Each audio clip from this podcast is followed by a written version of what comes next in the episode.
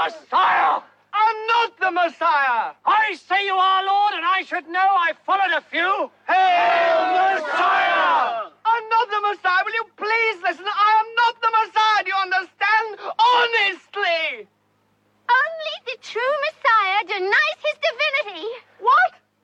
Well, what sort of chance does that give me? All right, I am the Messiah. He is! He is the Messiah!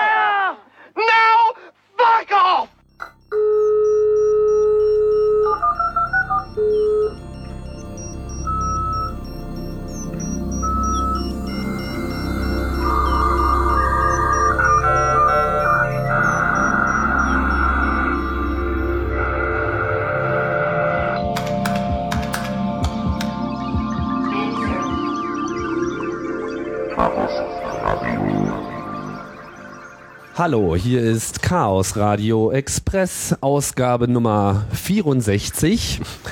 Und das Thema des heutigen Tages, ja, erstmal äh, vorstellen, nicht vergessen, hier am Mikrofon Tim Pritlove. Und äh, ja, das Thema äh, heute bei diesem Podcast dreht sich rund um die Bedienbarkeit von Dingen. Äh, Im Fokus stehen Usability, Interaktionsdesign und generell das Verhältnis zwischen dem Menschen und der Maschine. Und dazu habe ich zwei Gäste eingeladen. Äh, mit der Dame fangen wir an. Ellen. Hallo Ellen. Hallo Tim. Ellen Reitmeier. Du bist ähm, schon lange äh, auf Usability-Pfaden unterwegs und ähm, hast dort schon so einiges äh, geleistet. Da werden wir äh, auch jetzt im Weiteren der Sendung äh, eingehen. Ähm, und zu Rechten der Peter Sicking, hallo. Hallo Tim. Auch du bewegst dich in einem ähnlichen Feld, aber wir haben eben schon im Vorgespräch äh, festgestellt, es gibt einen kleinen Unterschied zwischen euren äh, Methoden. Auch das äh, werden wir versuchen herauszuarbeiten. Ja, hallo, willkommen bei Chaos Radio Express. Ähm, Usability, ist das eigentlich, ja, ist das eigentlich ein neues Wort? Seit wann gibt's denn das eigentlich? Tja, seit wann es das Wort gibt, weiß ich nicht so genau. Ähm, das ähm, weiß ich, ja. Weißt Hat du das, irgendwann mal jemand erfunden. So mehr, mehr Mainstream gekommen Mitte 90er Jahren.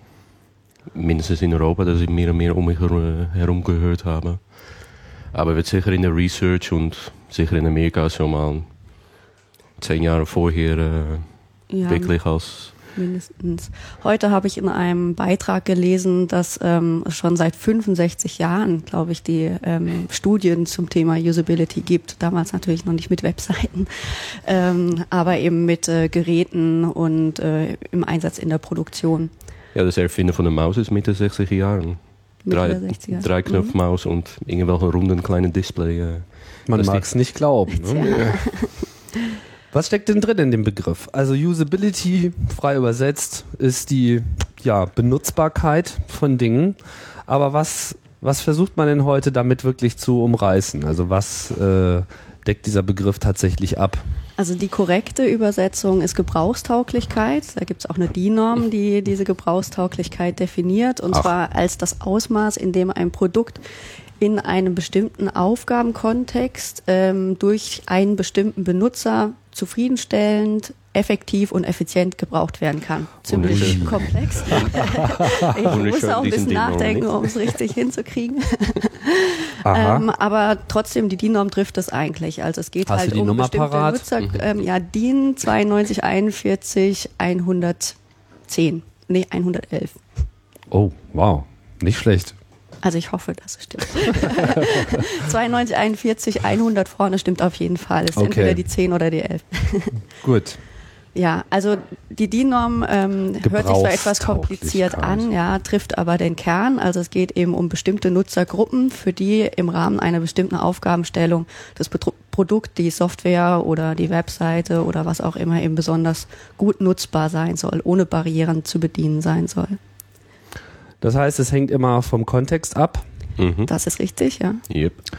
Und ähm, die Usability, mit der du dich jetzt ähm, auseinandergesetzt hast bisher, ist aber im Wesentlichen die Usability, die Anwendung von Software, richtig? Software und Webseiten, genau, ja. Äh, teilweise auch kleine Geräte, also Handys oder irgendwelche Navigationsgeräte, solche Dinge, aber vor allem eben elektronische Technik. Und wie bist du dazu gekommen, das zu tun? Naja, ich bin Psychologin. Das ist auch der kleine Unterschied zwischen Peter und mir. Also ich äh, arbeite eben empirisch, was eben die Usability auch ausmacht. Man geht zu den Nutzern, erhebt Daten und wertet diese Daten dann aus und daraus bekommt man eben Erkenntnisse, wie eine Webseite entweder komplett gestaltet werden soll, eben um ein Konzept zu machen als Input für eine Anforderungsanalyse, für Anforderungen. Oder ähm, ja, man verbessert eben ein bestehendes Produkt durch diese Daten, die man sammelt. Und als Psychologin lernt man eben genau das, äh, ins Feld zu gehen und Studien zu betreiben. Also empirisch heißt auf Erfahrungen aufbauen, wie weit äh, muss man dann zurückblicken? Äh, Blättert man dann so die letzten 100 Jahre der hm. Gerätebenutzung nee. nach oder? Also auf Wahrnehmung aufbauen. Ja, auf Wahrnehmung zum einen. Also da spielen verschiedene Dinge zusammen. Zum einen eben ja Wahrnehmungspsychologie, zum anderen kognitive Psychologie und dann eben auch ähm, tatsächlich Studien durchzuführen und zu gucken, wie verhalten sich denn die Nutzer jetzt vorm Rechner? Wie, äh, wenn sie diese und diese Aufgabe durchführen müssen, wie gehen sie dabei vor und wie können wir ihn optimal unterstützen, mhm. diese Aufgabe zu erfüllen? Das heißt, du bist dann eigentlich, hast, hast du dann auch ein äh, abgebrochenes Studium vorzuweisen? Nein. Das gehört ja heute zum guten Ton. Also, nein, ich bin Diplompsychologin, okay. tatsächlich. aber mit Nebenfach Informatik, das muss ich ja immer zu meiner Rettung dazu sagen. okay, aber da, da, gut, da, da, zeigt sich natürlich dann auch schon so die, äh, die Veranlagung sozusagen. Und äh, ja, und wie, wie hast du das dann konkret umgesetzt für dich? Also was waren dann so die ersten Schritte? Ähm, in der Ausbildung jetzt? Oder ja, also wie ich dazu gekommen bin? Wie, ja, wie du, wie du einfach dann mhm. so Usability als dein Feld äh, gefunden hast, weil das ist mhm. ja nun nicht gerade eine, eine populäre Tätigkeit, wo man viele Role Models ja, auf der Straße stimmt. rumgehen sieht und sich denkt, oh ja, so cool will ich auch mal sein. Naja, es war schon im Studium, ähm, ich sollte für meinen Wahrnehmungspsychologen eben auch ein bisschen programmieren. Da haben wir so ein Baukastensystem zum einfachen Zusammenklicken psychologischer Experimente erstellt. Und da gab es eben immer wieder Probleme, wie wir das Interface gestalten sollen. Und da dachte ich mir, hm, das ist ja eigentlich auch ganz interessant. Was gibt's denn da für Berufsfelder? Und so bin ich da dann reingeschlittert. Das war jetzt eine Webseite oder das war ein Nein, Programm? das war ein Programm, Java-Programm. Mhm. Habe ich so im Kleinen auch mitprogrammiert und da kamen eben immer wieder diese Interface-Probleme. Machen wir das jetzt besser so oder so? Und niemand wusste genau und wusste nicht, wie man, wie man es eben rauskriegen soll, wie man es jetzt am besten umsetzt. Und dann ist man, bin ich da so in das Thema Usability reingeschlittert bei der das heißt, Recherche. De ja. Dein Beitrag in dem Moment war konkret einfach äh, dir darüber Gedanken zu machen, wie spricht jetzt das Programm tatsächlich mit dem Anwender? Genau, und was, was will der Anwender da genau eigentlich tun und wie soll das Programm aussehen, um ihn zu unterstützen? Und worüber macht man sich da als erstes Gedanken? Na, man muss erstmal rauskriegen, ähm, wer sind die Anwender. Das ist ja Peters Spezialgebiet auch. Er ist immer, klopft zuerst mal. In zwei Sätze zusammen, wer es genau benutzen soll und der Rest ist uns sehr krass gesagt. Muss dann, äh, wenn es wirklich um Entscheidungen ankommt, dann auch egal sein. Mhm. Also, dass man sehr fokussiert auf einen Haufen von Leuten. Ja, die sind alle anders. Aber die haben alle Gemeinsamkeiten und daneben gibt es dann eine ganze Gruppe von Benutzern. Ähm, dafür kann es tauglich sein dann, aber manchmal kann man auch Pech haben dann, aber man muss sich konzentrieren auf das Wesentliche. Mhm. Ja, dann ähm, stellt man eben die Anforderungen, die diese Nutzergruppe an die Software oder die Webseite hat, auf und ähm, überprüft die Software oder Webseite anhand dieser Anforderungen. Aber jetzt mal vielleicht, vielleicht mal so konkret jetzt an mhm. diesem an diesem Beispiel, was du genannt hast, also bei mhm. diesem bei diesem Programm. Also was was war dann sozusagen ähm, dein, dein Beitrag äh, dort konkret? Hast du dann erstmal so einen, einen Workflow aufgezeichnet? Hast du ja so ein DIN A0-Blatt aus deinem Drucker gezogen und dann erstmal angefangen mit äh, Stockbar Wachsmalstiften da ein Schema mhm. aufzubauen oder also damals war vor? ja mein Hauptding war ja eigentlich Programmieren und ich war da noch extrem unerfahren und deswegen war das sicher nicht die beste Methode. Also was wir damals gemacht haben, war, dass wir erstmal geguckt haben, was muss es eigentlich alles geben und uns die Informationsarchitektur dann überlegt haben. Also ähm, welche Informationen oder welche Dinge, Funktionen wird man mit diesem Programm ausführen und wie passen die am besten zusammen? Also zum Beispiel die Menüstruktur. Ähm, wenn der Nutzer eben eine bestimmte Aufgabe erledigt, wie denkt er, dass diese Punkte zusammengehören, sodass man eben das Menü in einer sinnvollen Art und Weise aufbaut. Mhm. Das war so der erste Punkt. Ja, ja. im Allgemeinen, nicht um diese Projekte, aber ist, ist das Wesentliche ist, wirklich so ein richtiges Gefühl zu bekommen, ja, wie die Leute eigentlich ticken und wie sie ihre eigenen Job sehen, ihre eigene Aufgabe sehen und wie sie ja, wie man Sachen auf dem Bildschirm und in Interaktion, also wie das fließt, strukturieren kann, dass sie da am effizientesten da, da durchkommen. Mhm. Also es hängt total von dieser Berufsgruppe oder diesen Usergruppen hängt das ab. Was, was ist jetzt der empirische Aspekt, weil du das ja vor, vorhin Na, erwähnt der hast? Empirische Aspekt ist eben tatsächlich möglichst immer Daten zu sammeln. Natürlich entwickelt man halt über die, die Jahre auch Erfahrungen und bestimmte Heuristiken. Also man weiß dann einfach, wenn man auf eine Webseite guckt, auf den ersten Blick, okay, das wird sicher nicht funktionieren. Andere Dinge, da denkt man, das wird wahrscheinlich nicht funktionieren. Und wieder andere Dinge kriegt man eben auch wirklich nur raus, wenn man da Nutzer vorne dran setzt und ähm, denen eben Aufgaben gibt und denen über die Schulter guckt und, und ähm, eben schaut, wo Probleme sind. Manchmal sind das wirklich ganz unerwartete Dinge und ähm, deswegen ist eben tatsächlich Daten erheben mit Nutzern immer das Beste. Wo es auch sehr wichtig ist, Daten zu erheben, ist in der Anforderungsanalyse, weil man kann sich natürlich viele Gedanken machen, was die Nutzer brauchen werden, aber man kriegt es nur wirklich raus, wenn man ins Feld geht und denen mal halt, sagen wir mal, ein E-Mail-Client in einer bestimmten Firma, denen über die über die Schulter guckt und zuschaut, wie arbeiten die Leute dort eigentlich mit E-Mail, was wird damit alles erledigt, mhm. ähm, welche Abläufe gibt es dort, wie wird es mit der Umgebung, mit anderen Dateien und so weiter integriert. Und ähm, das muss dann eben einfach erhoben werden im Feld. Mhm. Es ist einfach andocken an der Realität, statt sich an sein eigenes Büro zu denken von ah, genau. Gott. Der Feind jedes Programmierers. Ähm, ja, um nochmal kurz zu deinem Werdegang äh, zurückzugehen. Also du hast da so deine ersten Bewährungsproben sozusagen gemacht und dann hast du so ein bisschen Blut geleckt und dir gedacht, so, na fein, das wäre jetzt auch mal wirklich ein Punkt, wo ich jetzt meine psychologischen Grundkenntnisse äh, anbringen kann und trotzdem Spaß mit Computern haben kann. Genau, richtig. Und ähm, was war dann so, also wie, wie hast du dich dann da professionalisiert? Ja, das war gar nicht so einfach in Deutschland ähm, zu der Zeit. Also es ist jetzt, naja, nicht so lange her, sechs Jahre, sieben Jahre, also vor fünf Jahren war ich mit dem Studium fertig. Ähm, seitdem hat sich viel getan, aber es gab damals einfach nicht viele Universitäten, wo man Usability jetzt als Studienfach oder als, als Kurs angeboten bekommen hat. Wenn, dann war das stark an die Informatik angelehnt, wo es eben nicht so um diese psychologischen Methoden geht, sondern mehr wirklich um Anwendung von Heuristiken, wo man eben solche Dinge lernt. Und ähm, was ich dann gemacht habe, war eben mich durch Praktika weiterzubilden. Bei der IBM in Böblingen, da gibt's ein großes Usability Lab. Und da war ich dann halt insgesamt ein Jahr, mich dort weitergebildet und eben durch, naja, Literatur, was man eben so machen kann. Nach dem Studium bin ich dann eben ziemlich schnell nach Berlin gekommen und dort auch äh, in das Projekt Open Usability, das wir gegründet haben. Da geht es darum, Usability in Open Source Projekte zu bringen und das ist eben auch eine sehr gute Möglichkeit, sich weiterzubilden, gerade eben für Berufsanfänger, weil man in den Open Source Projekten eben, da sind ja auch viele Studenten, die programmieren und genauso wird es halt auch als, als Usability Mensch dann ver, verziehen, wenn man mal am Anfang noch nicht so ganz treffsicher ist oder so ein Sandkasten. Eben, ja, genau und einfach auch lernen, Studien durchzuführen, solche Dinge. Das hat dann sehr gut geklappt in Open Usability. Ähm, Open Usability habt ihr gegründet, wann?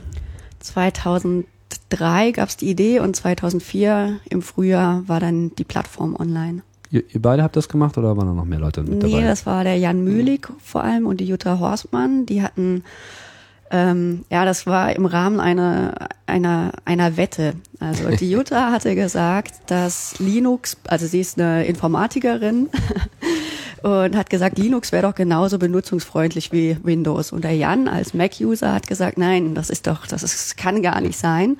Und dann haben sie eine Wette abgeschlossen. Als Mac-User hat er sich zu Windows ähm, geäußert? Er hat gesagt, Windows ist auf jeden Fall besser als Linux. Ah, okay. Ja? Also auch wenn er Mac-User ist. Okay. Da ist nicht gesagt, dass es gut ist. ja, genau, aber besser. Also Nein, das war ja auch schon dann halt 2003, da hatte Linux ja auch noch einen ganz anderen Ruf.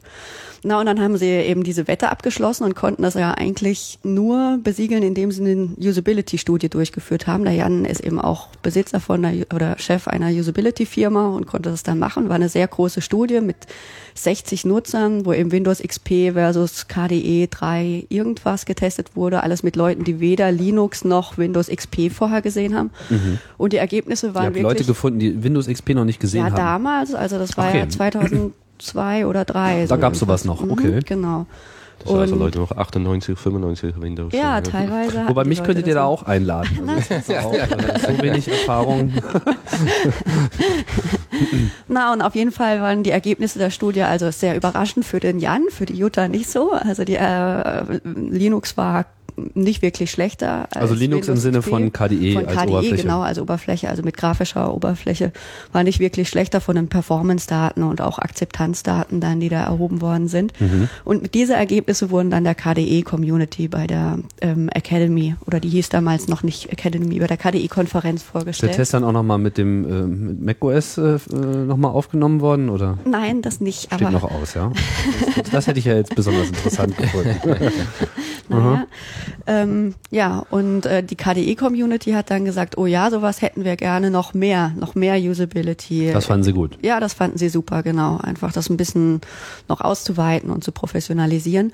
Und dann kam eben die Idee, so eine Plattform zu gründen, wo Usability-Leute sich registrieren können, wenn sie ein Interesse haben, an Open-Source-Projekten mitzumachen und es eben nicht nur KDE dann anzubieten, sondern eben der gesamten Open-Source-Welt, sodass eben sich bei Open Usability auch alle möglichen anderen Open Source Projekte registrieren können und diese Vermittlung dann zwischen Usability Experten und Projekten. Also es ist mehr so eine erfolgt. Jobbörse. Ja, eigentlich schon. Mhm. Genau, also so, so war Also es weniger, gedacht, leider. Ja. man geht jetzt weniger als Gruppe davor und äh, Es ist eigentlich Ja. eine Par Partnervermittlung. ja, eigentlich eine Partnervermittlung. Genau. das ist ja auch sehr populär im Internet. Open Source Projekt Genau. sucht äh, Usability Specialist ja. und andersrum. Genau, und in dieser Gründungsphase, als wir dann die Plattform gestartet haben, da kam ich dann dazu. Also vorher war das von, von Jan und Jutta eine interne Wette.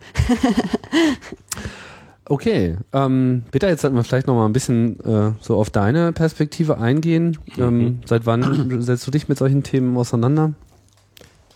Naja, ich äh, Wie bist du dazu gekommen? lass mal Anfang anfangen. Ich habe, im Gegensatz zur Psychologie, habe ich äh, Physik und Informatik studiert. Mhm. Äh, das deutet schon einen andere, andere Blickpunkt an. Während meines Studiums habe ich dann entdeckt, dass eine, und das war über den Macintosh, wir sprechen Ende 80er, Anfang 90er, äh, 90er Jahren, äh, ja, das User, äh, User Interface doch das Thema was, was mich immer faszinierte.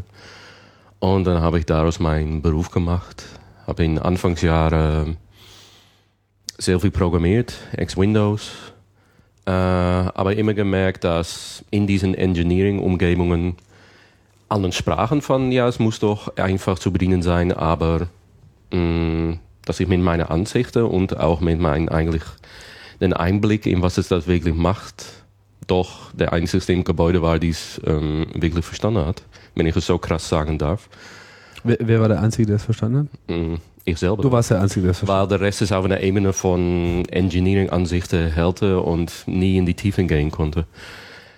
Ähm, also, nach einer Weile habe ich mich dann entschieden, auch über verschiedene Contracting-Jobs, die ich gemacht habe und die Chance habe, zum Beispiel in, Beispiel in der, also in der Handyindustrie, AEG äh, Mobile und Nokia Mobile, da wirklich grundsätzlich an auf Papier an die Struktur von, äh, von Bedienung zu, zu äh, arbeiten. Wie setzt man in allgemeine ganze Architektur auf und dann nicht eine technische, aber eine konzeptuelle Architektur für eine Bedienung von einem ganzen Handy.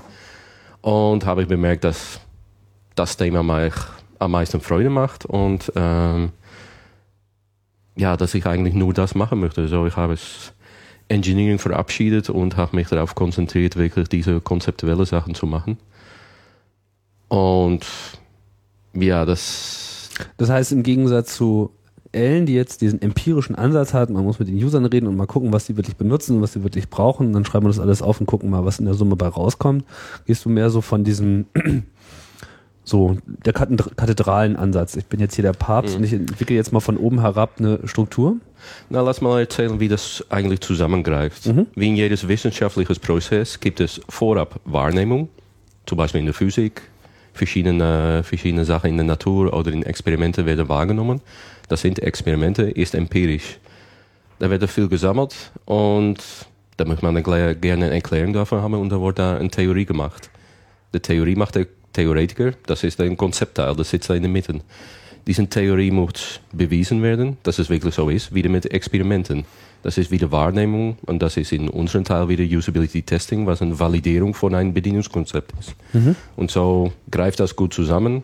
Und wie es in der Physik einfach Leute gibt, die glücklicher sind in der Theorie oder glücklicher sind, wenn sie an ein Experiment schrauben, gibt es auch, auch die Teilung mhm zwischen äh, Gibt es auf jeden Fall auch einen passenden Experten dann. Genau. Mhm. Das heißt, es bedarf auch wirklich mehrerer Leute, um so ein System wirklich äh, benutzbar zu machen am Ende. Also kann ein Einzelner alle Bereiche abdecken? Es sind bestimmt Spezialisten, die die beiden Themen so abdecken, aber genau wie es meistens auch mehrere Programmierer braucht, um ein bisschen größeres System zusammenzuschrauben, äh, ist eine Teilung von diesen, von diesen Tasks und auch ist es sowieso besser, um mit zwei Spezialisten an diesem Thema zu arbeiten als ein. Und wenn eine, wenn es da wirklich so unterschiedliche Blickpunkte gibt, dann kann aus der Diskussion und der Fakt, dass man sich doch wieder genau versteht, kann das Ergebnis nur besser werden. Mhm. Also ähm, wir hatten da mal den Begriff gesicherte Innovation eingeführt. Genau. Oh. Also das heißt, ähm, die Zusammenarbeit zwischen Konzeption und Empirie, also dass da zwei unterschiedliche Partner dran arbeiten, ist umso wichtiger, je innovativer das Produkt ist. Also es gibt eben Standardprodukte, da kann man schon, also da kann Peter eigentlich ohne einen Usability-Test ein sicheres Konzept machen, sicheres Design machen. Genauso kann ich auch äh, ohne ein anspruchsvolles Konzept auch einfache Interaktions-, also einfache Seiten entwerfen, das Interaktionsdesign. Ähm, je innovativer oder komplexer das Ganze wird, umso wichtiger ist es, dass wir wieder zusammenarbeiten mhm. und sich jeder auf sein Fachbe Fachgebiet eben zurück. Innovation heißt Risiko nehmen, weil man macht etwas ganz Neues. Und es ist auch Innovation, was antreibt für Software, äh, dass statt nur mehr Features, dass es wirklich besser zu bedienen wird oder dass es Thema iPhone wirklich mal total anders ist als vorher. Mhm. Aber das ist Risiko nehmen und das möchte man absichern, durch einerseits auf der richtigen Grundlage aufzubauen. Das ist diesen, diesen Grundlagen schaffen, was der Empirie macht. Und zweitens, nachher möchte man validieren, dass man auf der richtigen Spur ist. Und je schneller man anfängt mit Validieren, schon wenn der Bleistift auf Papier in dieser Phase ist, je schneller man da Rückkopplung machen kann und mit mehreren Tests da das Konzept richten kann, sodass es immer noch innovativ ist und nicht auf Nummer sicher zurückgehen, aber man sicher weiß, jetzt ist es offensichtlich besser.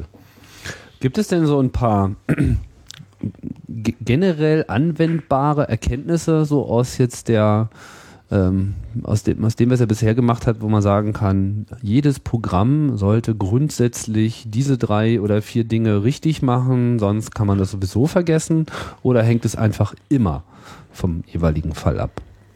Ich würde sagen, das Letzte.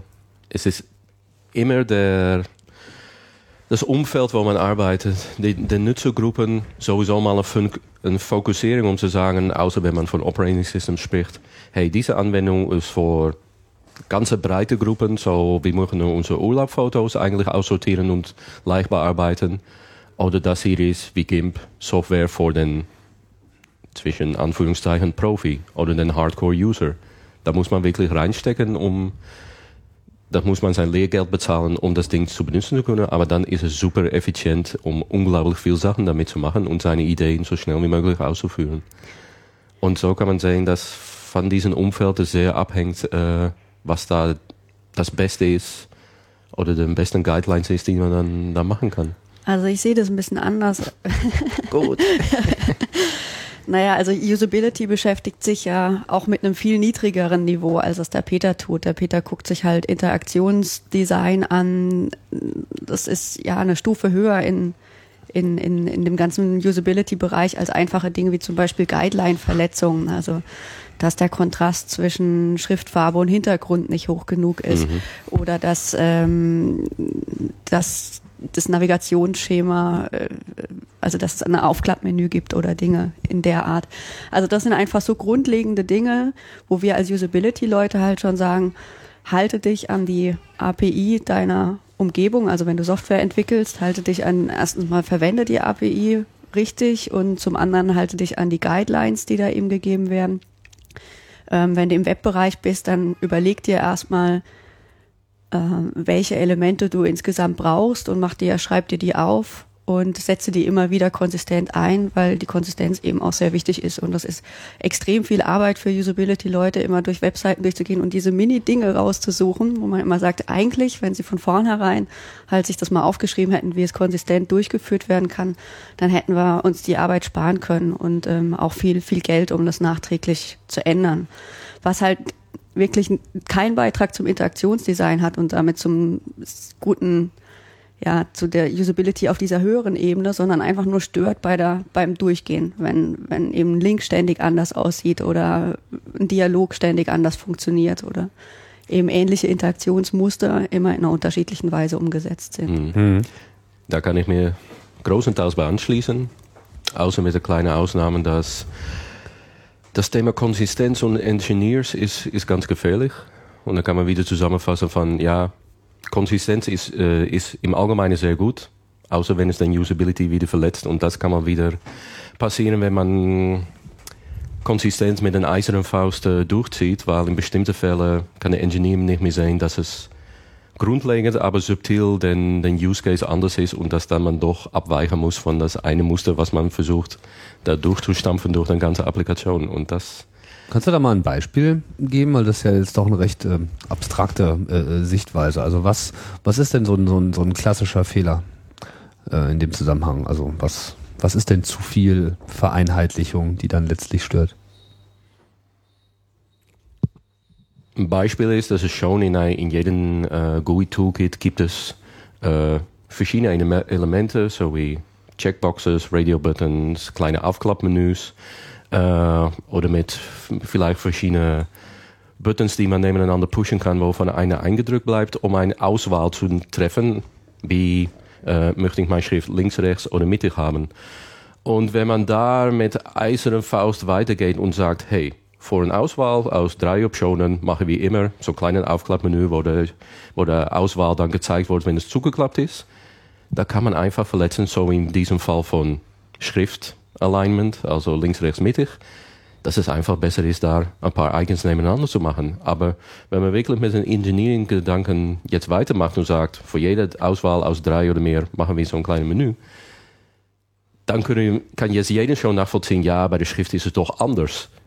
Aber ich spreche täglich mit Engineers, die in andere Fällen, die dann nicht so offensichtlich sind, wo ich gegen vier Engineers sagen muss von, hey, guck mal bei der Sache. Es ist doch doof, wenn wir so machen, aber mit diesen, wir machen alles, alles muss einheitlich sein, äh, muss man sich dann Stunden rumkämpfen. Hm. Wie ist denn so, wie läuft denn so äh, deine Erfahrung nach die Kommunikation mit den äh, Engineers? Ich meine, jetzt hast du ja selber auch so einen ähnlichen Hintergrund. Ja, das hilft. Das hilft, das kann ich mir gut vorstellen. Also äh, sicherlich hilfreich, wenn man schon mal die gleiche Sprache spricht. Ähm, aber wie ist denn so die, äh, die Akzeptanz? Also sehen, sehen die das dann auch immer ein oder denken die sich, oh Gott, scheiße, jetzt kommt schon wieder hier dieser Interaktionsheini und der dreht mir in meinem Code rum, jetzt kann ich gleich wieder alles nochmal neu schreiben. Na, das kann man total zurückführen und da kann man eigentlich Ellen auch erzählen über die allgemeine Akzeptanz von Usability und Interaktionsdesign in den ganzen Software Engineering. Und da kann man im Allgemeinen sagen, Open Source oder kommerziell, nicht hoch. Nur in Ausnahmefällen ist mein, äh, vor allem wenn es um mehr spezialisierte Industrien geht, also mehr vertikale Software wie für Fertigungsindustrie oder, oder solche Sachen, oder die Grafikindustrie, äh, da je spezialisiert es wird, je weniger da die Akzeptanz überhaupt ist von einer Mischung von außen, äh, mhm. wie, wie das dann gesehen, wer, gesehen wird.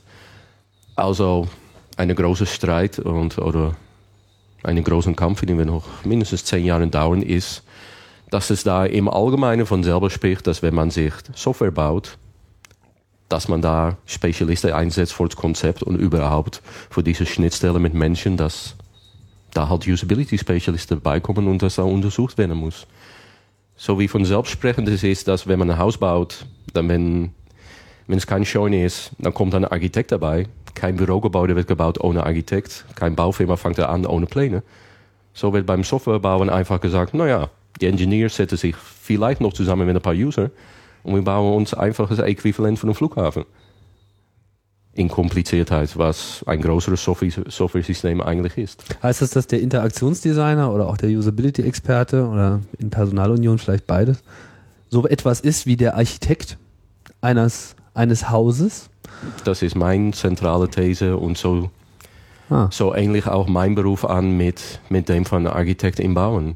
Und es hat auch Aspekte von sowieso mal die zwischen diesen Gruppen von der eigentlichen Endkunde, den User, dem Management, die, die diesen Bauen eigentlich finanziert und äh, da seine Pläne hat, warum sie das machen, den Engineers, den Grafiker, also Dekorateurs.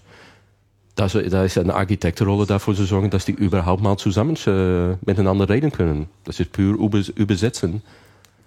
Und das ist da das ganze Konzept von lass das Haus oder dieses Stück Software funktionieren für Menschen. Nicht nur technisch, dass es stehen bleibt, nicht einstürzt, nicht abstürzt, aber wirklich, dass diese Funktionalität, die, da, die es da gibt, dass die vom Menschen wahrgenommen wird, einsetzbar ist und auch effizient zu benutzen ist. Wenn wir bei dem Gleichnis äh, mal bleiben, ich finde das ja ganz interessant. Ich meine, üblicherweise ist es ja so, dass der Architekt dann auch derjenige ist, der sozusagen der Erste und der Letzte ist, der an diesem Projekt Hand anlegt und auch in der Regel den gesamten Bauvorgang überwacht. Ist, ist das, das hört dann, sich sehr gut an. Eigentlich. Naja, ich meine, ist das dann auch so? Äh, es ist sowieso der, mit der Usability und Interaktionsdesign, je früher, je besser. Wenn Code schon geschrieben ist, dann fängt schon an, sicher von den Engineers, dass der Form für den Code, so der Einteilung in Source Files und Funktionen und so weiter, es implizit sehr vorschreibt, wie da noch vorgegangen wird, um es zu verbessern. Und äh, ich habe selbst, dass wenn ich selbst ein bisschen Code schreibe, dass all mein Wissen flöten geht und mein, das erste, was ich versuche, ist, was so mal einfach zu machen ist, durch innerhalb einer Funktion oder einem Block einfach was umzuändern. Das ist sehr stark, das ist eine unglaublich starke Kraft. Der Außenseite, derjenige, der sagen kann, hey, wir machen erstmal ein Konzept auf Papier und dann besprechen wir, wie es umsetzbar ist, hat da, und das ist Ellen und das ist ich, hat man da stehen da viel stärker, um zu sagen, okay, grundsätzlich ist das falsch und okay, das sieht so aus, als, als ob man da viel umkrempeln muss, aber am Ende unterm Strich war es ganz kleine Änderungen, die dadurch den großen Unterschied machen. Aber das Durchdenken fragt erstmal um einen großen Bogen, um sich alles mal in Frage zu stellen und wieder zurückzukommen, okay, was ist jetzt praktisch machbar? Ich hatte vor ein, vor ein paar Tagen hier bei Chaos Radio Express in der äh, englischen Variante ein Interview mit Dan Kaminski, der so ein Security Researcher ist. Und haben wir im Prinzip über was ähnliches gesprochen, weil nämlich auch Security genauso ein Aspekt ist, der natürlich in der Softwareentwicklung grob vernachlässigt wird und der wie ein schlechtes User-Interface auch sehr schwer im Nachhinein äh, wiederherzustellen ist und im Prinzip von vornherein mitgeplant werden muss. So. Mhm. Und ähm, würdet ihr dann auch äh, sagen, dass dass es eigentlich sinnvoll wäre, dass wenn man sich ein Programmierteam aufbaut, dass man da sowohl einen Security-Experten als auch einen Usability-Experten als Teil des Teams immer mit einplant? Oder ist das wirklich so eine, so eine, ja, also eine Architektenrolle im Sinne von einem Supervisor? Also was, was für einen Workflow würdet ihr da sozusagen empfehlen? Wenn ich jetzt eine, eine also ich, ich, ich hole mir jetzt Kohle ran. Ja, ich habe jetzt irgendwie ein Startup und ich äh, habe auch eine coole Idee für eine Software. So, ich habe okay, jetzt auch eine im Kopf, die sage ich nicht, aber so, jetzt habe ich mir irgendwie so meine, meine, meine äh, drei Coding Slaves zusammengehakt. Äh, was muss ich da jetzt noch mit reintun? Einen Security-Experten habe ich schon. Wie mache ich das mit dem? Also erstmals, du baust etwas Neues. Also du baust nicht um, die baust... Was super innovativ ist übrigens. Genau. Mhm. Das erste ist von, ähm, du machst dich ein Produkt, du, du hast eine Vision, äh, was das bringen soll, warum sich überhaupt lohnt, darin zu investieren. Ähm, So, entweder bist du jetzt selbst der Produktmanager oder du hostest schon einen Produktmanager, die das Produkt ausarbeiten und weiter, da kommt der Vertrieb dann auch am Ende dabei, der Vernetzung in der ganzen Softwareindustrie oder in den Zielgruppen kommt da schon mal dabei. Das ist ein Punkt, wo ich zum Beispiel aufbauen kann. Den Punkt von, was ist der Nutzen von diesem Softwareprodukt, das Innovative, was bringt das an Mehrwert für Endnutzer und wie können wir diesen Mehrwertumsetzung, und es passiert immer over ein Interface, weil die Mehrwertumsetzung geht über User, wie können wir, wie können wir das wirklich verwirklichen? Und das ist für mich der Anfangspunkt. Dann kann man sich empirisch die richtigen Grundlagen holen. Also diesen Gruppen von User, wie ticken die? Wie arbeiten die? Wie denken die? Und wo sind wirklich die Handlungen, wo man sich Effizienzverbesserungen oder mit total neuen Workflows, wo man unglaublich viel 0815 Arbeit aus Handen nimmt, wo man wirklich wieder Mehrwert schaffen kann. Also, da geht Ellen empirisch zum, zum Gruppen dahin. Und dann kann man wirklich sagen, okay, ein Interface basiert auf diesen Fakten. Lass uns ein Modell machen für diesen Interface, wie man da wirklich diesen rausgefundenen Workflows zusammen mit diesem Mehrwert, Zielsetzung, wie man das verwirklichen kann. Und dann habe, hat man dann Aber kann man anfangen, auf Papier einfach das in Form ja. zu geben. Aber meine Frage war eher so, muss, ist, äh, kann diese, kann diese Usability durch einen Berater, der dann ab und zu mal vorbeikommt, wie der, wie der Firmenmasseur äh, geleistet werden oder muss der Teil des Teams sein über den vollständigen Entwicklungszeitpunkt hinweg? Also es kommt natürlich ein bisschen auf die Größe des Teams an und wie viel, wie viel da produziert wird. Wenn das jetzt nur drei Entwickler sind und ähm, kaum Code entwickelt wird, dann reicht es, wenn der Berater ab und zu kommt. Also was besonders wichtig ist, dass der Berater immer Bescheid weiß, was die Pläne sind und was gerade entwickelt wird. Also dass alle Fäden bei dem Berater zusammenlaufen. Und vorab und je größer, Pläne macht. Ja, genau, und vorab Pläne macht. Das heißt, ähm, das war immer ein großes Problem in KDE zum Beispiel, dass das Projekt so groß ist, dass man, also die fünf Usability-Leute gar nicht mehr wussten, was an den mhm. verschiedenen Ecken passiert und man deswegen halt auch erst eingreifen konnte, wenn es schon zu spät war. Es ist und, auch sehr ätzend, da im Feuerwehrmodus ja. rumzugehen und immer wieder wenn ja, Code schon steht, da mal die ja. Diskussion anfangen zu müssen von, das taucht grundsätzlich nicht. Das genau. Deswegen, genau, es ist eben, ja, je größer das Team ist und je größer die Software ist, die da entsteht, umso wichtiger ist es, dass man eben Usability-Leute als feste Bestandteile des Teams hat. Um, wenn das ein kleines Produkt ist, dann reicht es auch, wenn er vielleicht einmal pro Woche vorbeikommt. Und da so, spricht man ja. eigentlich Aber auch von dem Modus, worin den Entwicklungsteam arbeitet. Manche Firmen, klein oder groß, gehen da unglaublich äh, amtlich vor. Mit Spezifikationen, mit ausarbeiteten Requirements. Das ist unabhängig von wie groß das Team ist, weil auch in Riesenfirmen sind die Teams am Ende fünf Leute groß. Oder Kombination von Teams von fünf Leuten eigentlich. Äh, andererseits gibt es totale Chaos, auch bei den Riesenfirmen, wo jeder einfach macht. Und der Code ist die einzige Dokumentation. Und das wächst organisch von selber. Und ähm, ja, in diesem Umfeld muss der Spezialist sich auch anpassen und irgendwie Griff darauf bekommen und da reinpassen eigentlich. Und aber immer doch anfangen anzusteuern, statt Feuer zu löschen. Genau. Jetzt, jetzt äh, hattest du, wir haben schon mehrfach äh, erwähnt, es, es, gab ja jetzt auch gerade im, im Kontext äh, des Open Usability Projektes verschiedene Zusammenarbeiten. Du hast jetzt eben schon die Arbeit mit KDEW erwähnt, vielleicht steigen wir damit mal ein. Was, äh, was, was, was ist da bisher äh, passiert? Wie sah diese Zusammenarbeit aus? Wie ist es dazu gekommen und was hat das so für Ergebnisse und Naja, KDE war ja das, das erste Projekt, wie ich vorhin schon gesagt hatte. Also durch diesen, durch diesen KDE Usability Test ist Open Usability eben sehr stark mit KDE auch verwurzelt. Mhm. Wir betreuen sicher auch noch eine Menge andere Projekte, auch eben Usability-Leute, die wir gar nicht kennen, die sich dann irgendwie mit anderen Projekten zusammengetan haben, eben im Rahmen dieser Kontaktbörse Open Usability.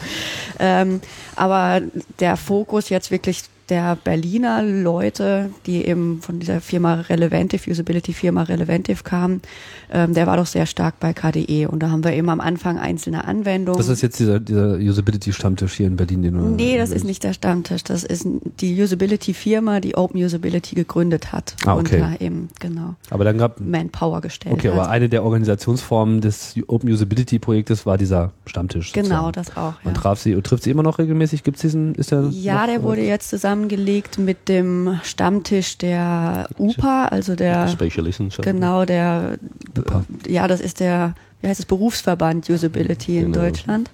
Und ähm, wir treffen uns jetzt im New Thinking und es ist mehr so vortragsmäßig. Also der Stammtisch im Chaos Computer Club damals, der von Open Usability war, der war ja eher als so ähm, ja, Praxisansatz, dass eben Open Source Projekte kommen und uns ihre Software vorstellen und wir gemeinsam dann eben mal eine Evaluation machen oder uns bestimmte, wenn sie eben be- ein neuen, neues Feature konzipiert haben, dass wir uns eben zusammengesetzt haben und überlegt haben, wie, wie muss das aussehen und eben da auch mit ein Konzept gemacht haben. Aber genau diesen Jahr, wo das gelaufen ist, hat das, war das grundlegend für die ganze Season of Usability, diesen Projekte zu machen. Für meine Zusammenarbeit mit der GIMP zum Beispiel war es total, sich zu nähern und doch äh, das Vertrauen zu haben, da anzufangen, äh, hat da unglaublich dazu beigetragen.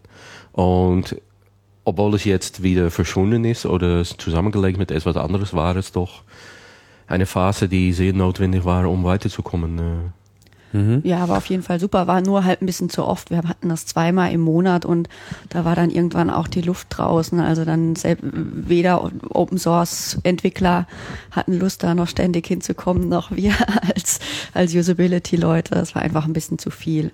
Und der neue Stammtisch ist jetzt einmal pro Monat und ähm, ist schon auch so gedacht, dass so man da mal so ja, also schon auch gedacht, dass man da mal praxi äh, praktische Dinge macht oder äh, sich Rat von, von den anderen holt, aber ähm, schon etwas formeller, also auch etwas, ja, geplanter Seriöser vielleicht auch. Auftritt. Seriöser, ja, wahrscheinlich. Okay, gut. Ähm, jetzt äh, habe ich eben noch wieder ein bisschen abgelenkt. Jetzt noch, vielleicht nochmal zurück zu, zu KDE. Mhm. Ähm, äh, KDE, äh, die Zusammenarbeit, also damals wurde KDE 3 noch äh, getestet. Mhm, genau. Genauere Version, ist vielleicht ja, egal. naja, bis vor einem halben Jahr ja auch noch. Oder Jetzt gerade vor zwei Tagen ist ja die Version 4.0 rausgekommen. Mhm. Da ist eine Menge Arbeit reingeflossen. Ich habe da auch schon vor einem Jahr mich, glaube ich, mal mit einem KDE-Menschen unterhalten. Da hieß es Ja. auch gleich Real Soon Now, aber dann äh, hat es wohl dann doch noch ein bisschen länger gedauert.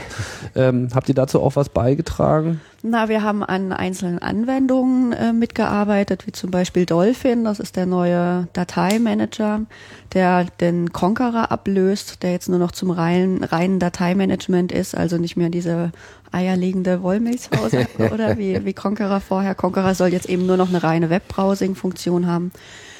Und Okular, das ist der neue PDF- und Image-Viewer. Da hat der Florian Kressle auch von Open Usability sehr viel Arbeit reingesteckt.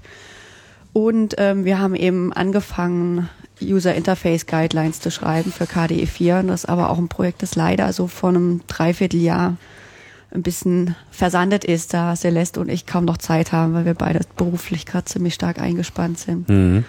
Und ja. Aber naja, das ist ja auch nur das 4.0er Release. Auch technisch muss noch viel gemacht werden an KDE und das wird sich sicher wieder.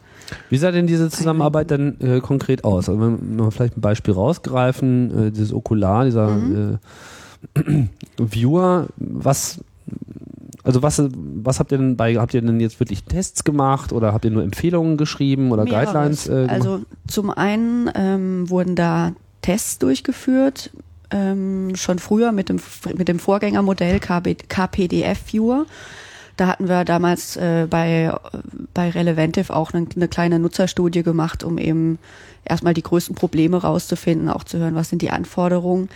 Ähm, was jetzt wirklich in konzeptionelle Arbeit in, in Okular umgesetzt worden ist, das war größtenteils ohne empirische Grundlage, da äh, wir im Moment eben weniger Mittel haben, um Nutzerstudien durchzuführen oder die Räumlichkeiten fehlen und die Manpower ein bisschen, mhm. gerade im KDI. Das heißt dann schon mehr Interaktionsdesign? Ja, sozusagen? mehr Interaktionsdesign. Der, der, der, Florian kommt auch, hat einen Kommunikationshintergrund und äh, ist stärker auch gestalterisch orientiert und hat eben dann auch mit Okular so ein Season of Usability Projekt gestartet. Also Season of Usability ist ähnlich wie Google Summer of Code, nur dass eben statt Informatikstudenten Usability-Studenten für die Dauer von drei, circa drei Monaten an einem Open Source Projekt mitarbeiten und dabei eben von einem Usability Mentor geleitet werden. Also, da auch Geld?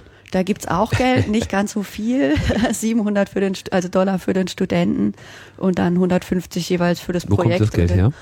Ähm, ja, letztes Jahr bei der Season of Usability kam das vom Open Society Institut. Das mhm. ist so ein ähm, ja, gemeinnütziges Institut in Ungarn basiert. Und äh, dieses Jahr ähm, kommt das teilweise noch von Google, auch noch vom Open Society Institut und dann noch von Projekte selber. Open Printing sponsert sein Open Printing sponsert sein eigenes Drupal, sponsert sein eigenes Projekt, also mhm. Civic Actions über Civic Actions ja, da Das heißt, das ihr bemüht her. euch dann auch aus Open Usability heraus, äh, also ist das jetzt sozusagen ein von Open Usability getragenes Projekt, diese Season of Es ist von Open Usability organisiert. Okay, das genau. heißt, ihr, ihr kümmert euch auch mit darum, Sponsoren zu finden. Ja, und richtig. wenn jetzt irgendjemand das, das toll findet, dann könnt ihr, genau. euch, äh, könnt ihr sich an euch wenden, wenn er ja. noch irgendwo ein bisschen Geld Sponsoren werden immer gebraucht. Ja, ja. Das, äh, das ist klar. Ne? Was wäre denn jetzt bei dem Okular äh, anders gewesen, wenn es keine Usability-Beratung äh, gegeben hätte? Also welch, welchen hm. Einfluss, ich weiß, es ist schwer zu sagen, aber vielleicht, was, was, was meinst du, wo es wirklich dann auch einen Impact äh, gehabt hat? Also was da Florian vor allem gemacht hat, war eben diesen Annotations-Bereich neu zu gestalten und den Toolbar neu zu gestalten. Und wenn man sich halt den Toolbar, also die Werkzeugleiste von KPD, KPDF anschaut, ist die so einfach suboptimal. Also die Zooming-Funktionen sind nicht, nicht so wirklich ganz intuitiv zu nutzen. Ähm, das Weiterblättern ist nicht so richtig gut. Also der Florian ist da einfach konzeptionell rangegangen, hat sich überlegt, ähm, bei, wenn man sich ein PDF anschaut, was brauche ich da in, in der Werkzeugleiste? Wenn ich mir ein Bild anschaue, was brauche ich dann? Und ist eben da auch Use Case basiert rangegangen. Gesagt, okay, die Nutzer, wenn die ein PDF anschauen, brauchen sie das und das und das und hat es eben dann umgesetzt. Und ähnlich ist er auch bei den Annotations vorgegangen. Wenn die Entwickler das eben alleine gemacht hätten, ist die Wahrscheinlichkeit groß, dass sie halt viel feature-getriebener vorgegangen wären, mhm. gesagt hätten, okay, wir brauchen halt ein Zooming und wir brauchen Annotations und sie eben einfach irgendwie umgesetzt hätten. So, und bam, bam, bam, alles voll klatschen. Da Oder, sind noch 20 genau. Pixel Platz, da geht ja, noch was rein. Genau. Oder im Zweifelsfall irgendwo abgeguckt hätten und eine schlechte Kopie erstellt hätten. Ja, ich glaube, so mit, mit gutem User Interface Design ist es auch ein bisschen so wie mit guter ähm, grafischer Gestaltung. Ja, also wenn man sich so ähm, auch eine, eine Datenschleuder von früher äh, anschaut, so das äh, Magazin des CCCs, so die ersten Ausgaben, da war auch so die Devise, äh, da, da ist doch noch da ist doch noch weiß auf der Seite, da, da können wir doch noch was reinschreiben, ja. Ähm, ohne das halt wirklich darüber, also sozusagen, dass, dass man das als, mehr als Datenverlust als äh, anstatt als Raumgewinn und und äh, sozusagen als als äh, Leitmittel für den Informationsfluss des Lesers äh, sieht. Ne? Und ich glaube, das ist auch so ein, so, ein, so ein generelles Problem bei Programmierern, dass sie einfach immer nur getrieben von ihrem Feature-Set und dann eben mit diesem unschlagbaren Vorteil alle diese Features auch wirklich zu kennen und auch zu wissen, warum es die gibt und so weiter, ähm, dann einfach loszugehen und zu sagen, ach ja, äh, alles muss irgendwie ersch äh, erschließbar sein. Ist das so?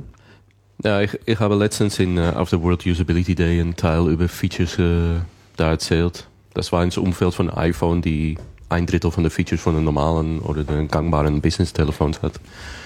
Und da habe ich so gesagt, na, erstens gibt es da einen Teufelskreis zwischen Users und äh, Entwickler. Users sagen immer Ja zu Features, wie Kinder immer Ja zum Süßigkeiten sagen, auch wenn das zum Bauchschmerzen leitet. Und für Features ist es, oder für Developer ist das einfachste, um Benutzer zufrieden zu machen, ist, mehr Features zu bieten, weil dann ist es für jeden klar, dass es jetzt besser ist oder den mhm. Update wert. Und jetzt ist, es, ja, jetzt ist es so, dass wenn man keine blasse Ahnung hat, wie man seine Software eigentlich verbessern kann, kann man immer noch ein paar Features zufügen.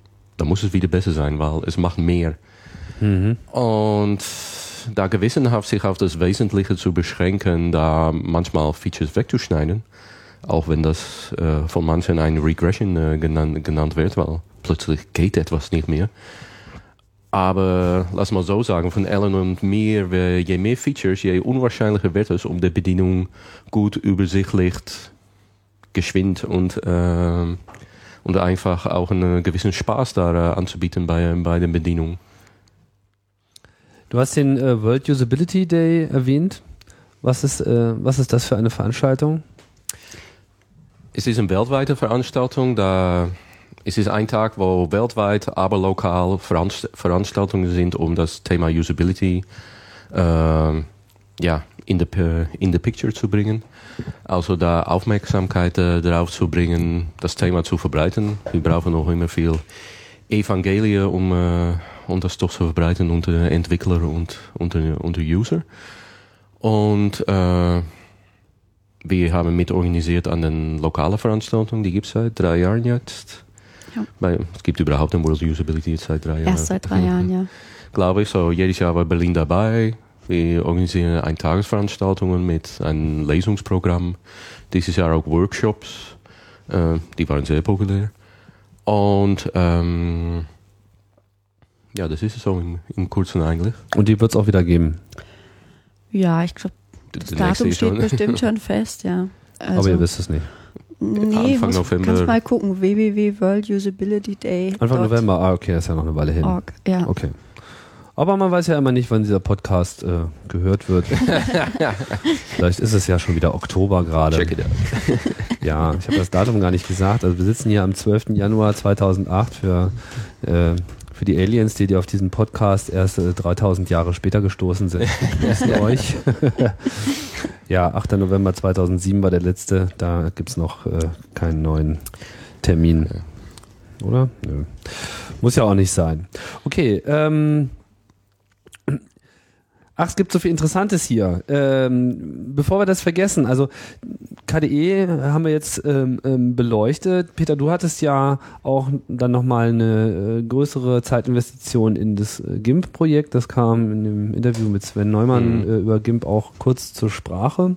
Vielleicht kannst du ja nochmal sagen, was, ich meine, GIMP ist ja nun gerade für den Open-Source-Bereich eine, so, so, hat ja so eine Leuchtturmfunktion, weil es ja eigentlich eine der, der frühesten Anwendung mit einem User-Interface überhaupt äh, mhm. Äh, war und in gewisser Hinsicht ja auch durch die Entwicklung von GIMP äh, GNOME und damit irgendwie auch also eines der ersten äh, User-Interface-Subsysteme äh, für äh, Linux mitgeboren wurde. Was, was war da dein Beitrag und was hast du da vorgefunden? Naja, ich kann wirklich nur sagen, dass ich da nur angefangen bin jetzt. Wir sind jetzt, äh, so anderthalb Jahre weiter oder so, ähm, seit ich mich da äh, eingesetzt habe. Also der, der erste Kontakt ist da gelegt bei diesen Open Usability äh, Treffen in, in, im CCC. Und wie Sven auch in, den, in dem Podcast erzählt, äh, das gluckert schön, oder? ja, ja, ja, Zisch. Heute, heute trinken wir mal nicht Clubmate, heute trinken wir Bionade. Das gehört im Prenzlauer Berg. also es war, es war klar, dass äh, ja, Sven als Maintainer war auf der Suche nach mh, mm, ja, doch dass Profis bei, bei dem Projekt da dabei kamen, weil ja, GIMP ist stark polarisierend, da muss man auf, nur aufs Web gehen und jedes Mal, wenn GIMP zur Sprache kommt, gibt es da 100 oder 200 Kommentare, wo ja, nie etwas Subtiles steht. Ähm, es ist sehr stark polarisierend und das geht von, ja, kann wunderbar da, damit alles machen, aber das große Teil ist von, ja, DUI, DUI und solchen Themen wie 16-Bit und äh, mhm. CYMK. Ja, das, das, haben wir ja schon ausführlich besprochen, das müssen wir nicht wiederholen. so. So, es gab dann eine Reize und die gibt es in kommerzieller Arbeit und in Software, kommerzielle Softwareprojekten auch von. Wir wissen, dass da etwas schief ist, aber wir, kriegen, ja, wir können die Finger nicht darauf legen, was es dann ist. Holen Spezialisten dabei. In diesem Fall war so ein Verständnis aufgebaut zwischen Sven und mir. Er hat mich kennengelernt, er wusste, dass ich strukturell beitragen konnte zur Softwareentwicklung und dass ich nicht, was er bisher so getroffen hat, irgendwelchen User mit Ideen, die nie so irgendwie die richtige Richtung ge gegeben hat. Es gab einfach 100 verschiedene Richtungen von 100 verschiedenen User, wo es hingehen soll. Mhm. Also hatte mich, und da kam in so ein Treffen, kam dazu Sprache, wie diskutiert etwas, und in bestimmten Moment sagen einfach gegen Sven, diese Produktvision, was ist äh, GIMP eigentlich? Und da sagte er, ja, das ist eigentlich eine gute Frage. Und das erste, was wir gemacht haben auf so einem Libre Graphics Kongress mit einem großen Teil von den Developers, und das sind nicht so viele Developers, als eine Gruppe von zwölf Leuten oder so, mhm. ist einfach festzunageln in ein paar Statements, was GIMP eigentlich ist. Und damit auch ähm, äh, implizit zu sagen, was es dann nicht ist und welchen Teilen wir dann auch nicht aktiv und welchen Benutzerteile von der Benutzergruppe wir dann auch nicht primär unterstützen. Also, wo wenn eine harte Auswahl gemacht werden muss von geht so oder so, dann machen wir nur das für die Kernbenutzergruppe und da kann zum Beispiel die große Gruppe, die doch sein, einmal im Jahr seine Urlaubsfotos damit bearbeiten möchte, möchte kommt da mal schlechter weg. Äh, weil GIMP ist ein ist ein Power-User-Tool. Genau, sagen, da oder? muss man mhm. investieren, da muss man sein Lehrgeld bezahlen. Es ist wie lernen, auf einem Musikinstrument zu spielen. Am Anfang, wenn man anfängt, äh, sicher bei Violine oder so, ist das äh, Ergebnis nicht erfreulich, ist eher frustrierend. Aber wenn man genug investiert in Zeit, in Üben, in Unterricht, dann beherrscht man das Instrument und kann man sehr schöne Sachen machen. Entweder beruflich oder für sich selbst oder für andere Leute einfach als Amateur. Und was kam jetzt bei raus? Also ich meine, was waren so Änderungen, die dann äh, aus diesem ja, an sich mu muss, ich, mu muss ich sagen, dass wir auf wir sind auf einem sehr langen Weg, weil es ist ein riesen ein Riesenprogramm, ein riesen kompliziertes Programm und das erste, was wir viel Zeit daran äh, verbraucht haben, aber das musste gemacht werden, ist, dass wir als Spezialisten, und das ist ich und Camilla, das war auch in der letzten Podcast äh, erzählt, wir sind das Team, was daran arbeitet. Wir müssen erstmal wissen, wovon wir reden. Wir sind, na sicher, ich bin einfach kein GIMP-User und das ist auch besser so, weil dann bin ich objektiver mhm. und nicht damit verheiratet, wie es bisher war. Und ähm, wir müssen wissen, wovon wir sprechen. Wir müssen den ganzen Funktionalitätsumfang kennen. Und wir müssen das ganze Ding evaluieren anhand von User-Observationen, wo die Ellen gemacht hat, zusammen mit Camilla. Also wirklich herausfinden, wie ticken die Leute, die es benutzen sollen.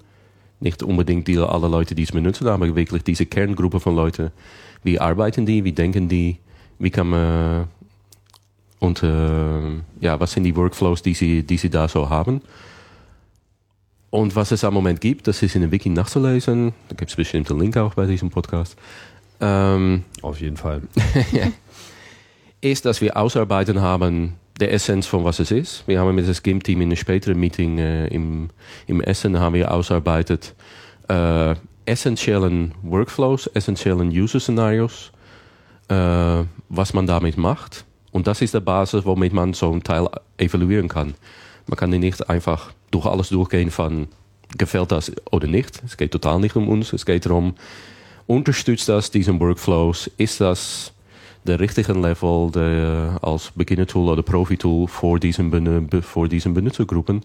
Kann man, dafür, kann man damit effizient arbeiten und bei GIMP, Profi-Tool, liegt dann äh, Betonung auf nicht ist es einfach zu lernen. Die Betonung liegt auf, wenn man es gelernt hat, kann man da unglaublich effizient, unglaublich powerful damit arbeiten. Dann das erste praktische, was da gemacht ist, ist in 2.4 sind ein paar von den, sind den Selection Tools und den äh, Crop Tool ist da äh, redesigned. Dafür habe ich eine Spezifikation geschrieben. Ist von einem äh, schwedischen Programmierer äh, ist das dann umgesetzt. Das ist dann auch eine sehr enge Zusammenarbeit, wo auf den IRC man wirklich sich überlegt, wo klar der Programmierer immer sagen von ja, das geht doch nicht oder hm, da in der Spezifikation da ist ein Loch oder gibt es einfach einen Bug in der Spezifikation, die hier sagst du das, da sagst du das. Aber es gibt noch einen dritten Fall, was passiert dann? Oder es geht doch schief in diesem, diesem Fall. So debuggt man diesen Spezifikation auch wieder und der wird dann technisch umgesetzt von, äh, von den Engineer eigentlich. Und das hat auch geklappt. Also das hat sehr gut geklappt. Diese Zusammenarbeit äh, lief sehr gut. Es war auch klar, dass weil es halt diese Specifikation überhaupt gab, dass diese Programmierer überhaupt Bock hatte, da anzufangen, weil er konnte absehen, wie, wie umfangreich es wurde und auch, dass es stand, stand schon fest, dass diesen Stück Code äh, erstmal mit der Bulldozer drüber gegangen werden musste. Mhm. Was war sehr alten Spaghetti-Code. Mhm. Und dann ist da etwas, äh, etwas neu geschrieben. Und wenn man davor absehen kann, oh, das wird's, so wird's funktionieren, so kompliziert wird es. Und äh, diesen Infrastruktur technisch brauchen wir dafür, dann hilft das auf alle Fälle, aber es hilft auch motivierend. Wie war denn das Feedback von der Benutzerschar? Habt ihr da schon welches einsammeln können? Also ein paar werden natürlich wieder laut schreien, oh Gott, das ist anders als vorher. Das ist sicher eine Sache mal geben, weil genau durch diesen Aspekt von, man muss sich in jede, jedes Aspekt muss man sich da trainieren, vor dass es blended funktioniert, heißt auch, dass man kann nicht in Gimp ein Tool total ändern und dann gleich zum User gehen und das einfach testen, ob es dann funktioniert oder nicht. Ellen und ich denken darüber nach, über Methode, wo man die User erstmal eins oder zwei Monate selbst das lernen lässt. Also durchgezwungen durch ihren oder seinen Job, dass er das täglich benutzen muss, damit zurechtkommt oder nicht. Und dann testet, funktioniert es blendend oder nicht. Mhm. Ist es effizient? Und eröffnet es neue Wege, um seinen Job zu machen zum Beispiel. Mhm. Also Akzeptanztestung bei GIMP ist nicht so einfach. Und wenn 2.4 introduziert ist, muss man auch nicht auf den ersten Tag zuhören, äh, dass die Leute sagen, oh Gott, sie haben es geändert. Aber glücklich, und das hat mich sehr erfreut, von dem Feedback, die da doch durchkommt, von sicher auch bei dem Beta-User, dass Leute, die wir, das wirklichen Profis gesagt haben, ja, mit den Selection Tools, es ist absolut Ehre, wie viel effizienter, wie viel einfacher oder vor allem wie viel effizienter ich da arbeiten kann. Und das tut gut. Das kann man sagen. Ja. Kann ich mir vorstellen. Super. Ähm, kannst du das bestätigen? ich, ähm, du arbeitest auch nicht mit GIMP. Doch, das mache ich schon, aber ich äh, lade mir nie die neuesten Versionen runter, ah. weil die ja immer noch ein bisschen buggy sind. Und kompilieren vom Source Code mache ich sowieso nicht selbst. ja. Nee, ich meinte aber auch jetzt eher so die, die Herangehensweise. Also. Ja, doch, auf jeden Fall. Da wird Teile davon haben wir die zu, zusammen Formen gegeben daran. Ja. Mhm. Ähm. Vielleicht, ähm, was sicherlich auch eine Menge Leute interessiert, das kam jetzt ja auch mal schon mit dem iPhone äh, leicht zur Sprache, mal, ähm, hin zu den, zu den populären äh, Plattformen. Nun sind ja äh, Windows und der Macintosh dominieren den äh, Desktop und werden das sicherlich auch noch eine ganze Weile lang tun, auch wenn Linux äh, Open Source dort ähm, mit eine Rolle spielt. Was sind denn so eure äh, Gedanken zu diesen Betriebssystemen und ihren, äh, ihrer Art und Weise, wie sie so auf den Benutzer zukommen? Da eine Meinung? Ja, der Macintosh spielt halt mit dem Joy of Use, was ja gerade Peters Lieblingsthema ist. Deswegen gebe ich gleich wieder an den Peter zurück. Das war ein Joy of Use, was ja. heißt das? Spaß am Gerät. Spaß am Gerät, genau. Das klingt doch sehr gut. So das gleiche. Was heißt das, dass bei, bei, bei Linux alles tot ernst ist? Oder, mm, oder, nein, oder was meinst nein, du damit? Nein, Man kann so sagen, dass ähm, genau wie wieder beim, beim Bauen von Häusern, äh, genau wie man in den 60er Jahren einfach Hochhäuser gebaut hat und sicher in den 70er Jahren, die unglaublich effizient waren alle hatten Licht, alles, alle hatten gute Räume, alle hatten äh, guten Sanitär in dem Haus, alle hatten Grünfläche vor der, vor der Haustür, wo, man, wo Kinder spielen konnten. Das Verkehr war, war getrennt von, von diesen Spielflächen und von diesen Wohnflächen und so weiter. Das war alles super effizient. Und bisher in diesem Podcast haben wir auch über Effizienz geredet, geredet als ein Ziel von Usability. Gebrauchstauglichkeit. Und genau wie ähm, ja, wie Leute auch heutzutage, dass das nicht mehr so gebaut wird. Also Hochhäuser sind nicht mehr so populär als Lösung für wo sollen Leute wohnen. Äh, ist es auch, dass, nachdem das Thema Usability so ausgebaut ist in den, in den letzten 20 Jahren, würde ich sagen, dass man auch bemerkt, dass wenn man eine bestimmte Applikation einfach super effizient macht, dass er irgendwie auch totlangweilig wird. Und dass dem Joy of Use, was ein anderer Aspekt ist, was eigentlich da orthogonal steht auf den eigentlichen Effizienz, dass das auch mitspielt und dass Leute das brauchen. Und also so spielerische Elemente mit einbauen. Na, kein Minesweeper. Es geht nicht um Gimmicks. Ja. Es geht da um bestimmte Feinheiten, äh, wie schön, wie elegant Bedienungselementen sich verhalten in den, in den kleinen Interaktionen. Ein Beispiel, was ich da habe, wo ich denke, wo es wirklich spielt, ist zum Beispiel, wenn man in ein iPhone durchscrollt und die Scrollingliste kommt ans Ende, macht es so einen kleinen Hupfen. Das dauert es ganz schlägt an. Es genau. Wie so eine, gegen so eine Gummiwand. Jedes Mal, was das passiert, macht es ein kleines Lächeln auf dein Gesicht. Und es wird auch, denke ich, zwei Jahre so bleiben, solange diese Generation weiter.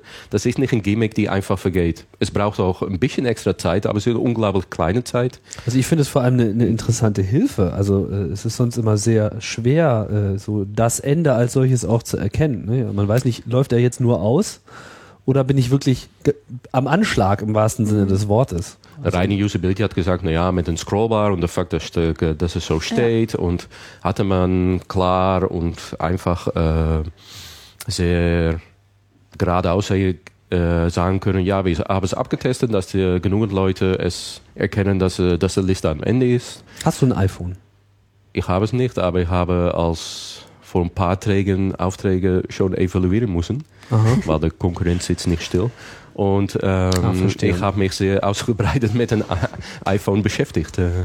Ah, na, vielleicht kannst du ja noch mal ein bisschen was ähm, dazu sagen, was du beim iPhone ähm, vorgefunden hast, weil das ja wahrscheinlich auch einer der mutigsten Schritte war.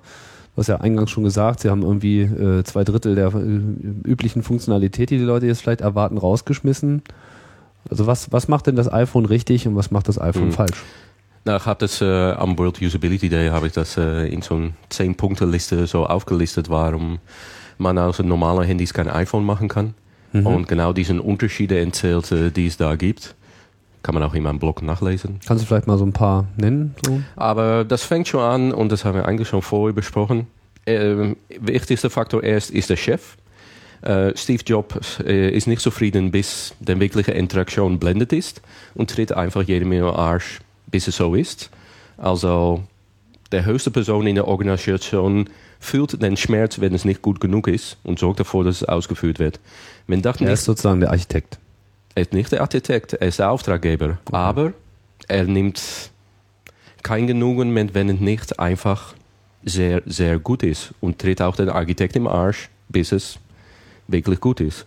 Uh, und sagt gegen jede, jene Manager, die da unten hängt, von, ey, uh, man kann jetzt nicht, jetzt nicht sagen, ah, wenn eine Funktionalität drin ist, gut genug. Nee, es muss blendet sein der Bedienung, weil da kommt es drauf an. Das gilt für jede Softwareorganisation. Wenn nicht der Chef oder irgendwelchen VP von einer Riesenorganisation diesen Schmerz fühlt und jene im Arsch steht, dann kann man es eigentlich schon vergessen mit der Usability. Mhm. Dann ist es egal, ob ein kleiner Abteilungsleiter einfach sagt, oh, wir holen einen Spezialist drin. Es gibt immer wieder einen anderen Abteilungsleiter, die damit verbunden ist, die dafür sorgt, dass es nicht umgesetzt wird. Zweitens ist Vision. Was ist das Ding, was ist das Ding nicht? Sie haben einfach gesagt, das Ding ist kein BlackBerry-Konkurrent. Also können wir uns es leisten, denn äh, den Trade-off, dass auf so einem riesen Touchscreen, was toll für Media ist, toll für Webbrowsing ist, da kann man einfach nicht so gut tippen. Oder man kann da genauso gut tippen wie auf einem normalen Dialpad von einem, ich habe das in Amerika gesehen, das heißt jemand neben mir in einem Restaurant und hat ein iPhone und hat einfach so tick, tick, tick, tick, tick, tick, tick, tick, tick ein SMS getippt. Ich dachte, war doch nicht schlecht. Und das geht dann äh, zum Beispiel über diesen ein Drittel Features ist da ein, ein Faktor, dass sie sich auf das Wesentliche äh, äh, konzentriert haben, dass sie sich nicht von den äh, Telefongesellschaften vorschreiben haben, dass alle 200 Features rein sein müssen, plus noch ein bisschen extra. Ähm, MMS haben sie einfach so unter den Tisch lassen fallen und so weiter, für Bilder verschicken. Stimmt auch, macht fast niemand. Hm. Und es geht weiter mit Integration von Hardware und Software, dass es aussieht, als ob es aus einem Guss kommt. Dann ist diesen diesen holistischen Ansatz, wenn man ein iPhone, obwohl da Dutzende von Leuten dann äh, gearbeitet haben, kommt durch diese, diese starken Top-Down-Leitung, die Steve Jobs daran gegeben hat, und wo jedes Detail von ihm überprüft wird, äh, sorgt das vor, dass das ganze Gerät, man findet immer ein paar Bugs in den Interaktionen und so weiter, aber im Ganzen holistisch ist. Es fühlt, als ob es aus einem Guss gemacht ist, von einer Person. Klar, das geht nicht, aber es fühlt so an. Und das ist auch ein Schlüssel zum, dass es zum Einfachkeit, dass es einfach zu bedienen anfühlt. Und das insgesamt, das sind so ein paar Punkte, die ich so mal aus. Okay, aber das ist ja eine, eine sehr allgemeine äh, Betrachtung der, der Umstände, unter denen das Gerät sozusagen entstanden ist und was dabei rauskommt. Aber ich meine, wenn man jetzt sich mal ganz konkret äh, die Benutzerführung anschaut, was was ist da jetzt konkret gelungen? Also was, was macht das iPhone an der Stelle dann auch besser und äh, als, sagen wir mal, jetzt andere Telefone? Oh, da muss man auch noch dabei gesagt werden, dass äh, wenn man es wirklich beschaut, äh, ist das iPhone eine Art trojanisches Pferd. Es steht drauf, dass es ein Telefon ist, aber eigentlich ist es ein Communication-Tablet, was zufällig auch noch äh, GSM-Calls macht und SMS verschickt.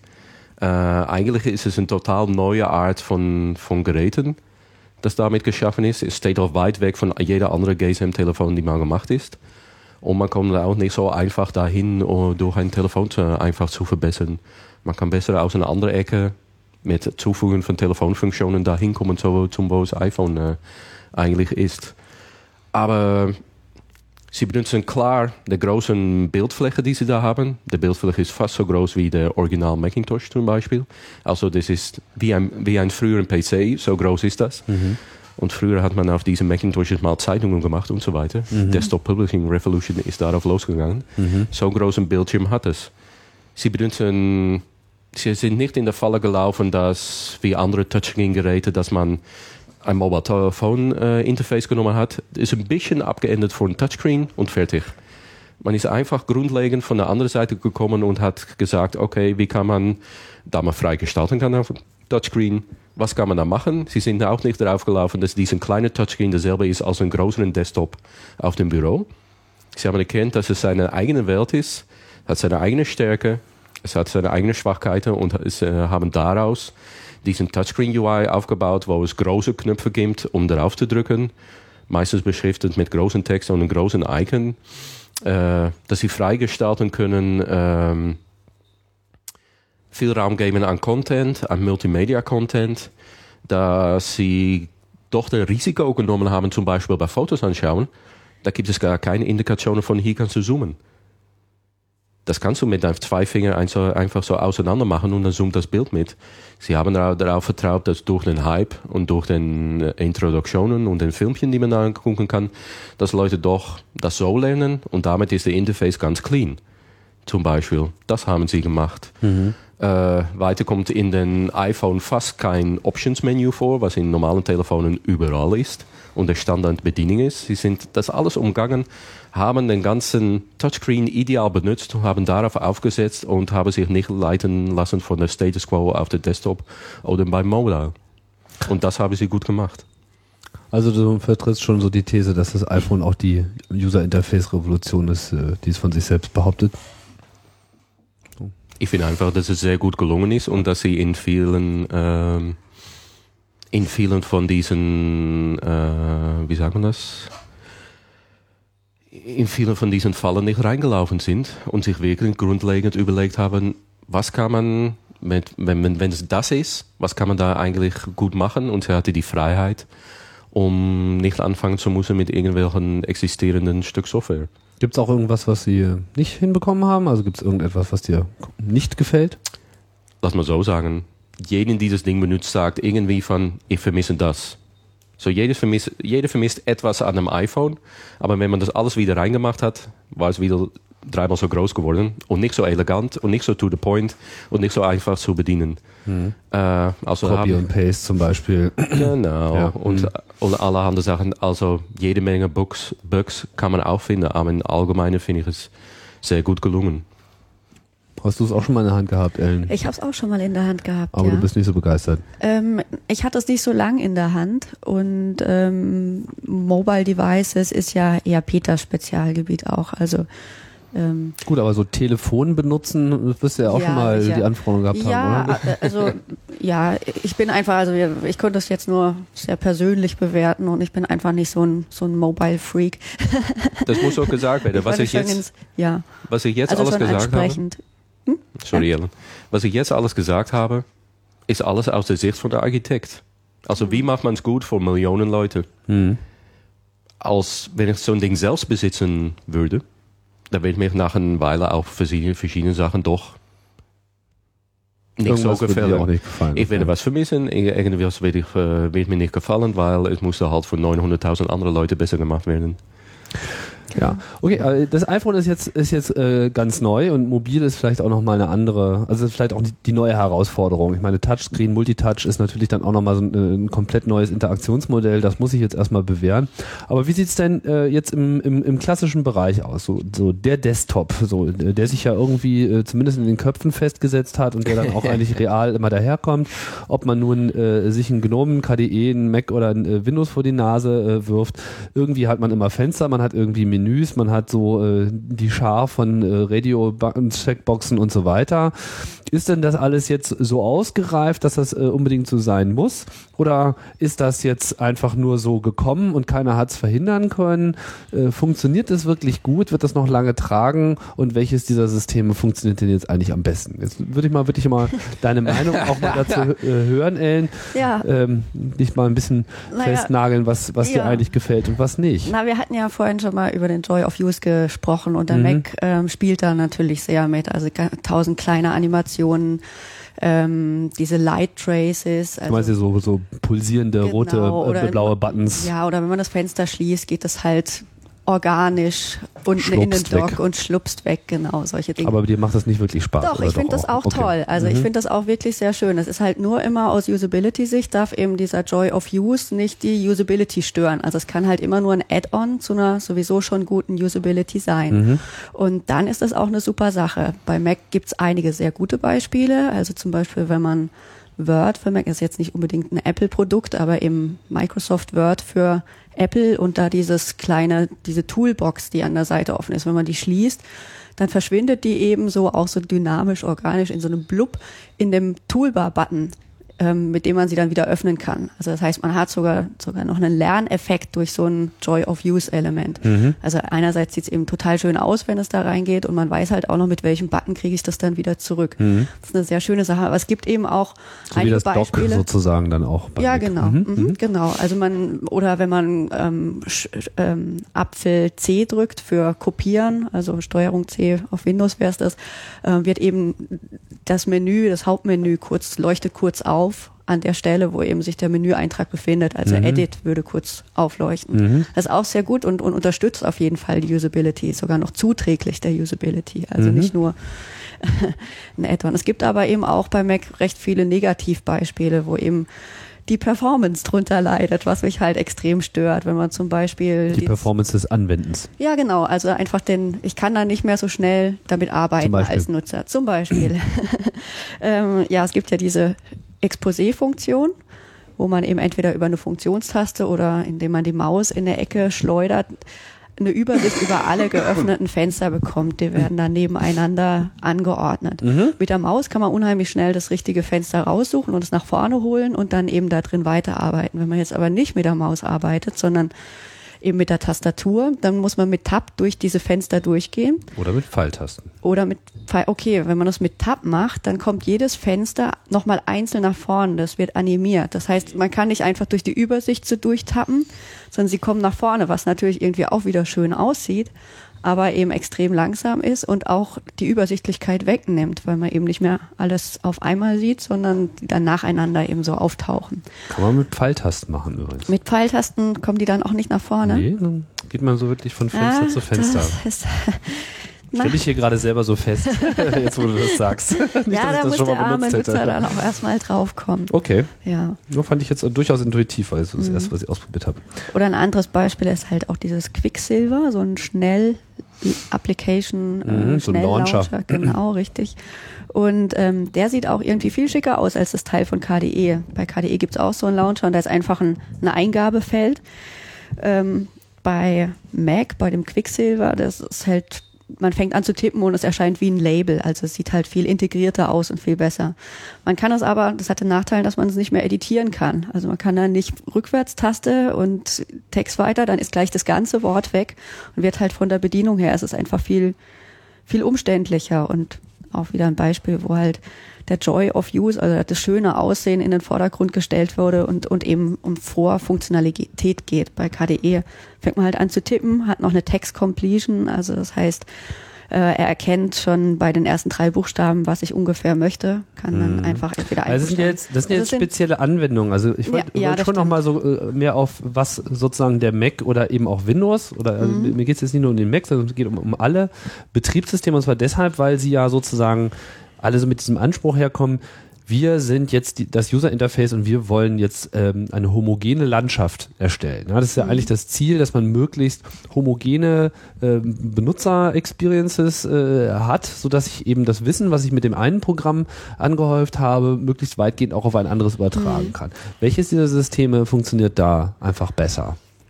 ja, also Wie auch immer du das bewerten möchtest. Also. Ja, also das Problem an Mac und auch an Windows ist eben, dass der größte Teil der Software nicht von also Apple oder Microsoft selbst kommt, sondern eben von irgendwelchen Drittanbietern.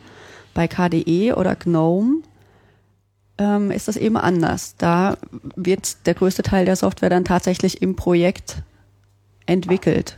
Aber auch wieder von verschiedenen Schon Teams. verschiedenen Leuten, aber trotzdem Da gibt es nur Drittentwickler eigentlich. Ja, okay.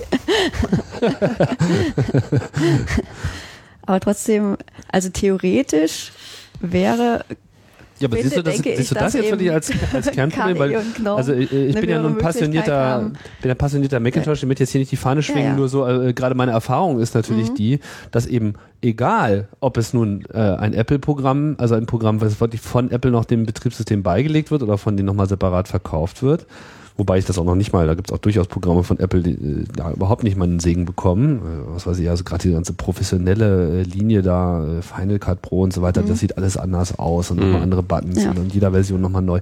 So, aber gerade so diese kleinen, netten äh, Shareware-Programme und kleinst äh, 10 bis 50 Dollar Tools, die bedienen sich ja dann doch sehr reichhaltig in der äh, umfangreichen ähm, Toolbox vom, äh, vom Macintosh, also diese System-Frameworks, wo man ja äh, mit, mit sehr wenig Code schnell ein Programm zum Laufen kriegen kann und das erbt dann einfach extrem viel von der Standardfunktionalität. Also was mich zum Beispiel immer wieder total verrückt macht, ist, wenn ich auf dem, äh, wenn ich, wenn ich den Firefox starte auf meinem Macintosh, ja, und ich oben in dieser äh, Adresszeile bin, um eine URL einzugeben, dann ist es einfach das einzigste, einzige Programm auf meinem System, was sich die Frechheit herausnimmt, einfach das Editieren und das Navigieren des Cursors in dieser Zeile einfach anders zu machen als alle anderen. Ja, da wird dann einfach nicht die Systemroutine benutzt, um dieses Ding zu editieren, sondern da haben sie sich irgendwas eigenes ausgedacht und ich mache irgendwie Cursor hoch und der Cursor ist halt nicht am Anfang der Zeile, wie er es einfach bei allen anderen Programmen den ganzen Tag über ist,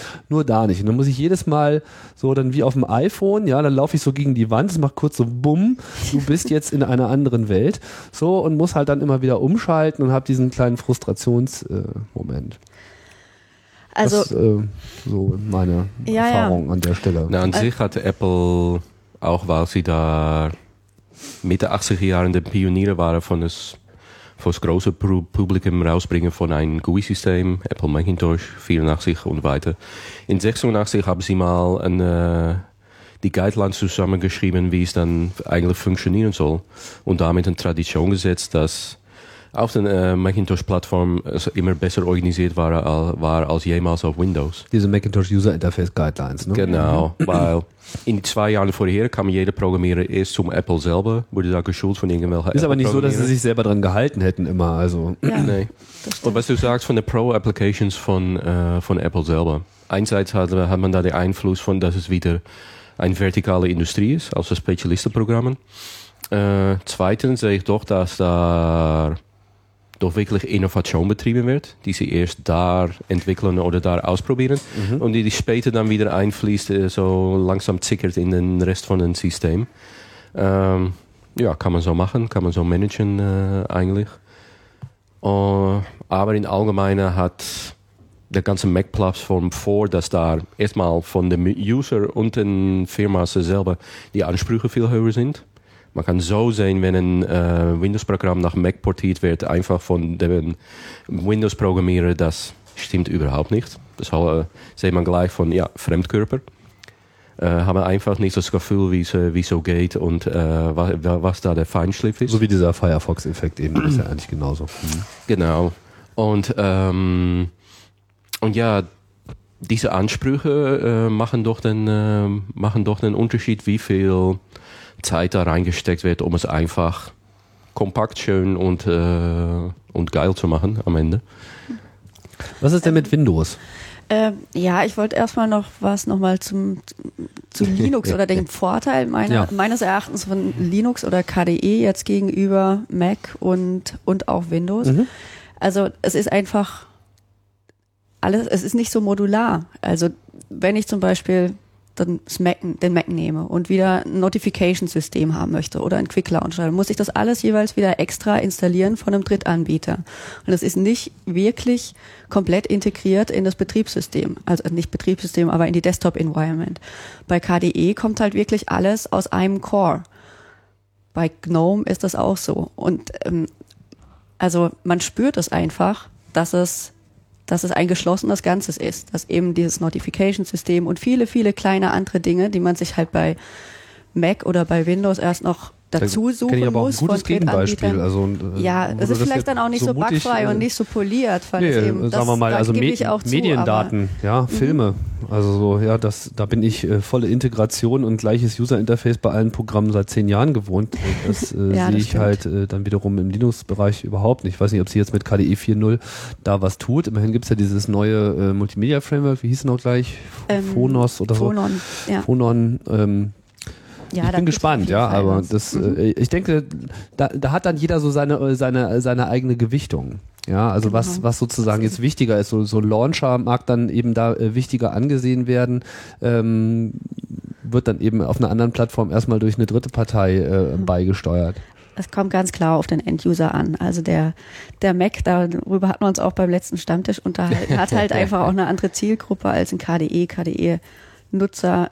Ja, was ist denn die Zielgruppe? Sag doch mal. Ich meine, Na, wir haben ja so schön darüber geredet, man, man ja muss die Zielgruppe lange, kennen. Lange Diskussion. Dann ist das doch, ja, aber dann ist das doch eigentlich die erste, äh, erste Fragestellung gewesen, als man ja, sich den Ich habe mir mal einen Linux-Tag ja. zusammengesetzt mit äh, verschiedenen KDE-Leuten, so Vorstand und äh, Sebastian. Äh, Kügler vom mhm. Marketing-Team. Mhm. Marketing mit dem habe ich den äh, Podcast mhm. noch nicht gemacht. Ah, ja. Und da habe da habe ich mal ein bisschen Consulting gemacht von, ja, da doch so ein Produktvision auf die Beine zu kriegen. Äh.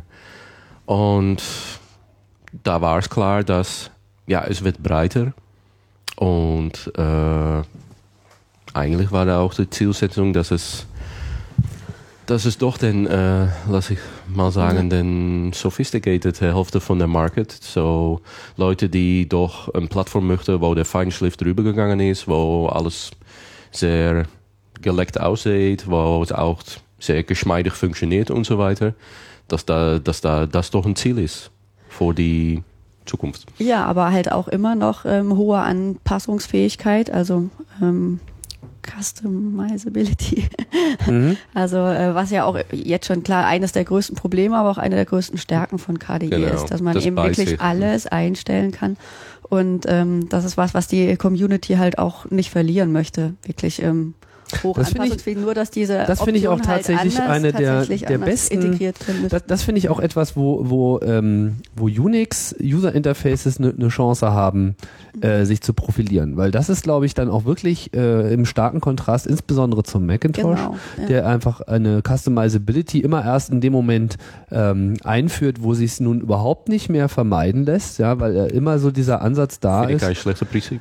Ich, ich, ich, finde das auch kein schlechtes Prinzip. Die, ja. Die bloß was äh, hier vielleicht gelöst werden kann von KDE oder GNOME, ist diese Frage: Gibt es einen Weg, Unlimited Customizability zu verbinden mit einem hervorragenden Default. Ja? Genau. Naja, so macht, nicht. so macht naja, der Max es eigentlich, weil die haben dann gesagt, 20 äh, Sachen, die man einstellen kann in den in de Preferences.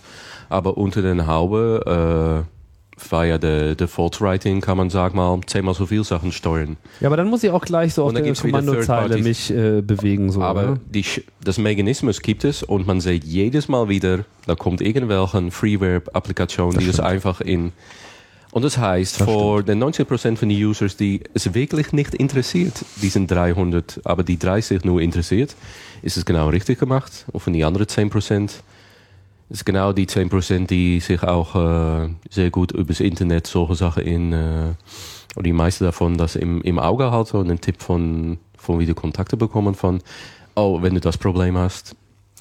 Okay, jetzt haben wir aber immer äh, Mac und KDE und KDE und Mac. Was ist mit Windows? Äh, taugt das irgendwas? Also ich meine, das wird ja angeblich benutzt. ja, ja. Und zwar, ja, da gibt es ein paar Probleme, die ich, oder da gibt es ein paar Sachen, die ich so strukturell sehe als ja, bei Windows nicht so stark äh, Guidelines vorgeschrieben, wie Sachen sein müssen. Äh, es gibt unglaublich viele Programme, die ja, sehr vertikal sind, also Spezialistenprogramme für sehr spezielle Industrien, wo im Allgemeinen kann man sagen, Usability einfach schlecht oder null ist, weil es halt einfach von, nur von Engineers zusammengeschraubt wird. Ähm,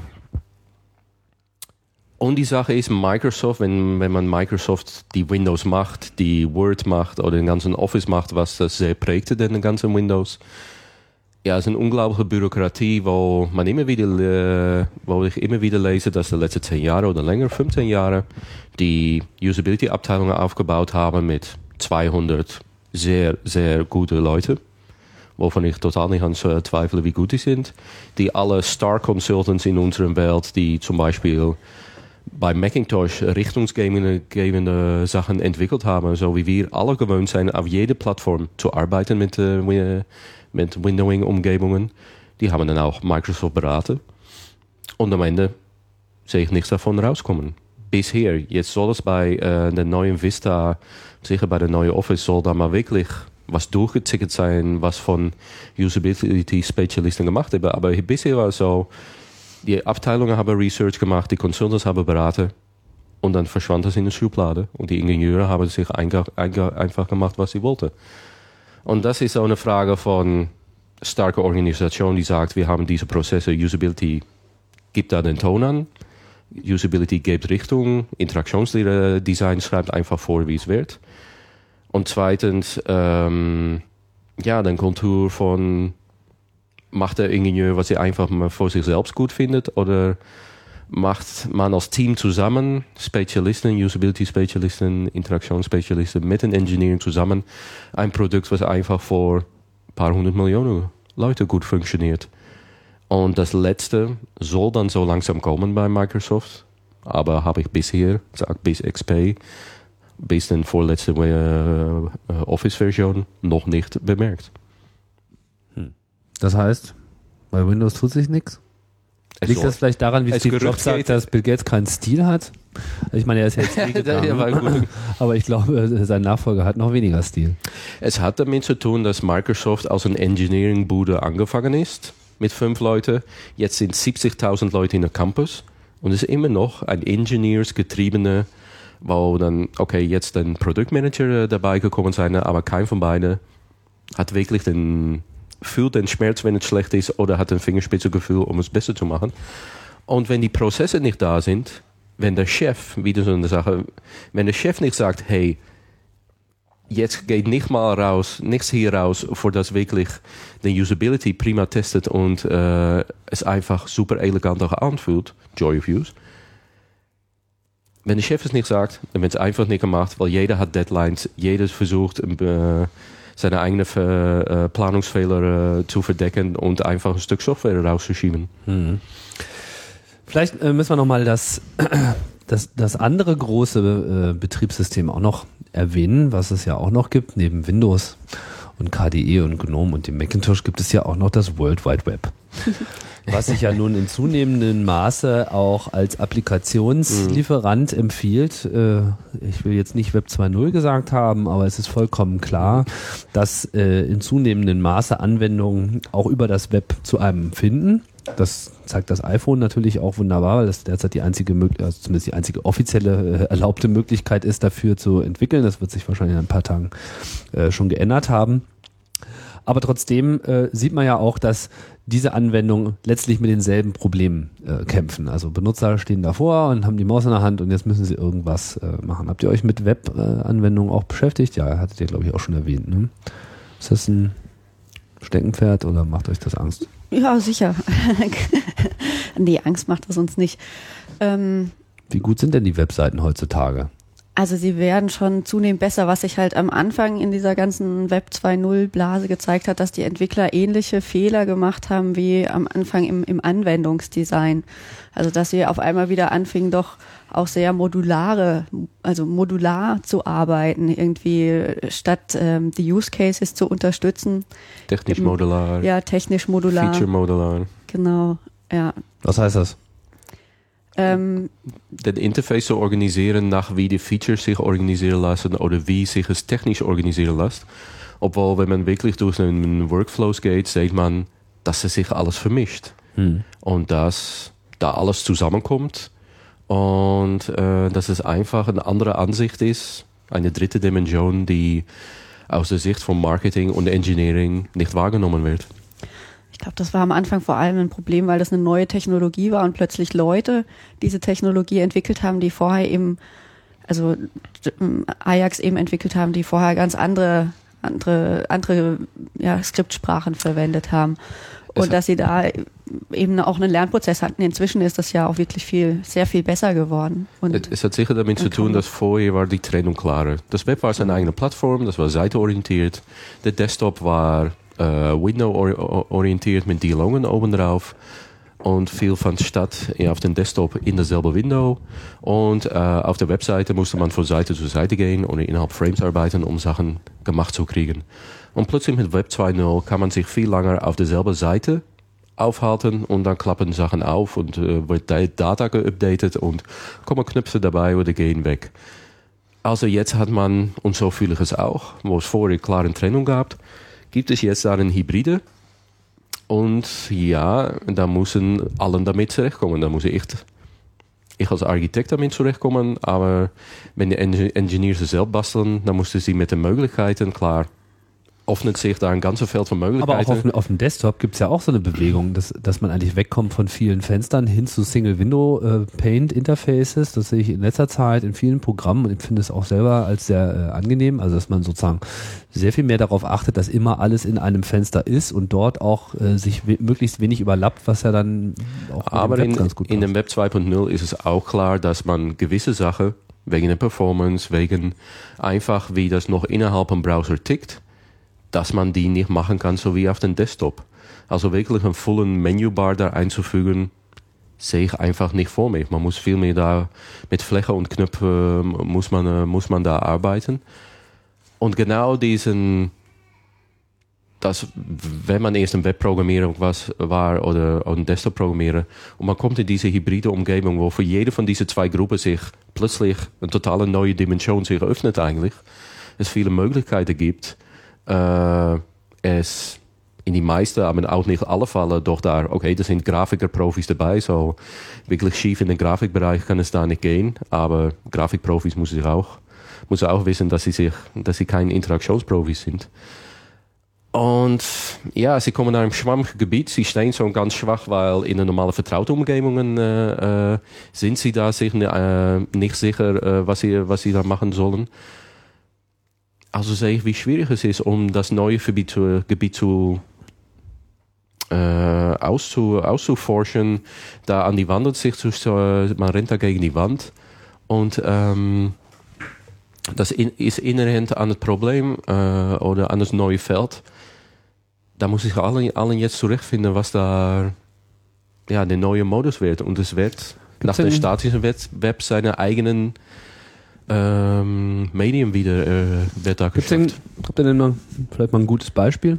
Gibt es irgendwie eine Webanwendung, wo ihr sagt, ah super, alles klar, hier ist irgendwie das mit der Interaktion, mit der Usability äh, verstanden worden? Tja, Ich meine, als, ich weiß, als Experte, da ist man wahrscheinlich immer kritisch, ne? aber vielleicht irgendwas, was nicht komplett unten drunter fällt.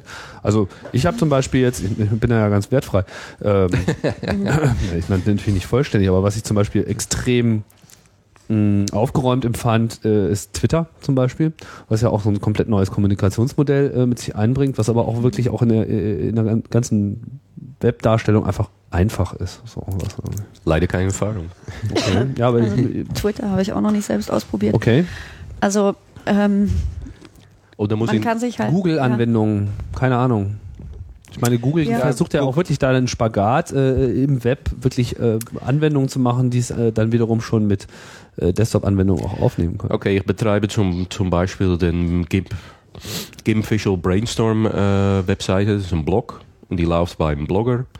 Und äh, wo man seine Beiträge äh, reinschicken kann, ist eine Gmail-Adresse. So, die beiden kombiniere ich dann, um da eine gewisse äh, Brainstorm-Plattform äh, da zu machen. Da ist einfach Manpower dazwischen, um das von das eine nach das andere überzudenken, aber das war das Einfachste und das läuft einfach so. Das sind beide so Web 2.0-mäßige äh, Applikationen. Und in die Browser, die ich das benutze, läuft das einfach nicht einwandfrei. Da ständig äh, geht es einfach so gut ab und an einem bestimmten Moment, ja, kann man plötzlich durch die Kulisse eigentlich durchgucken, weil plötzlich geht es technisch nicht, nicht so brillant. Und plötzlich, man hat so eine Experience und man war schon drin und alles war so logisch plötzlich, ja, stürzt es eigentlich auf den Experience-Level, stürzt da ab. Und äh, das hat mit langer Wartezeiten, mit Feedback, die da nicht kommt, wenn man, wenn ich meine FTP-Update mache von, äh, von, ein, von ein Ding oder so. Und das sind so alles Usability-Sachen.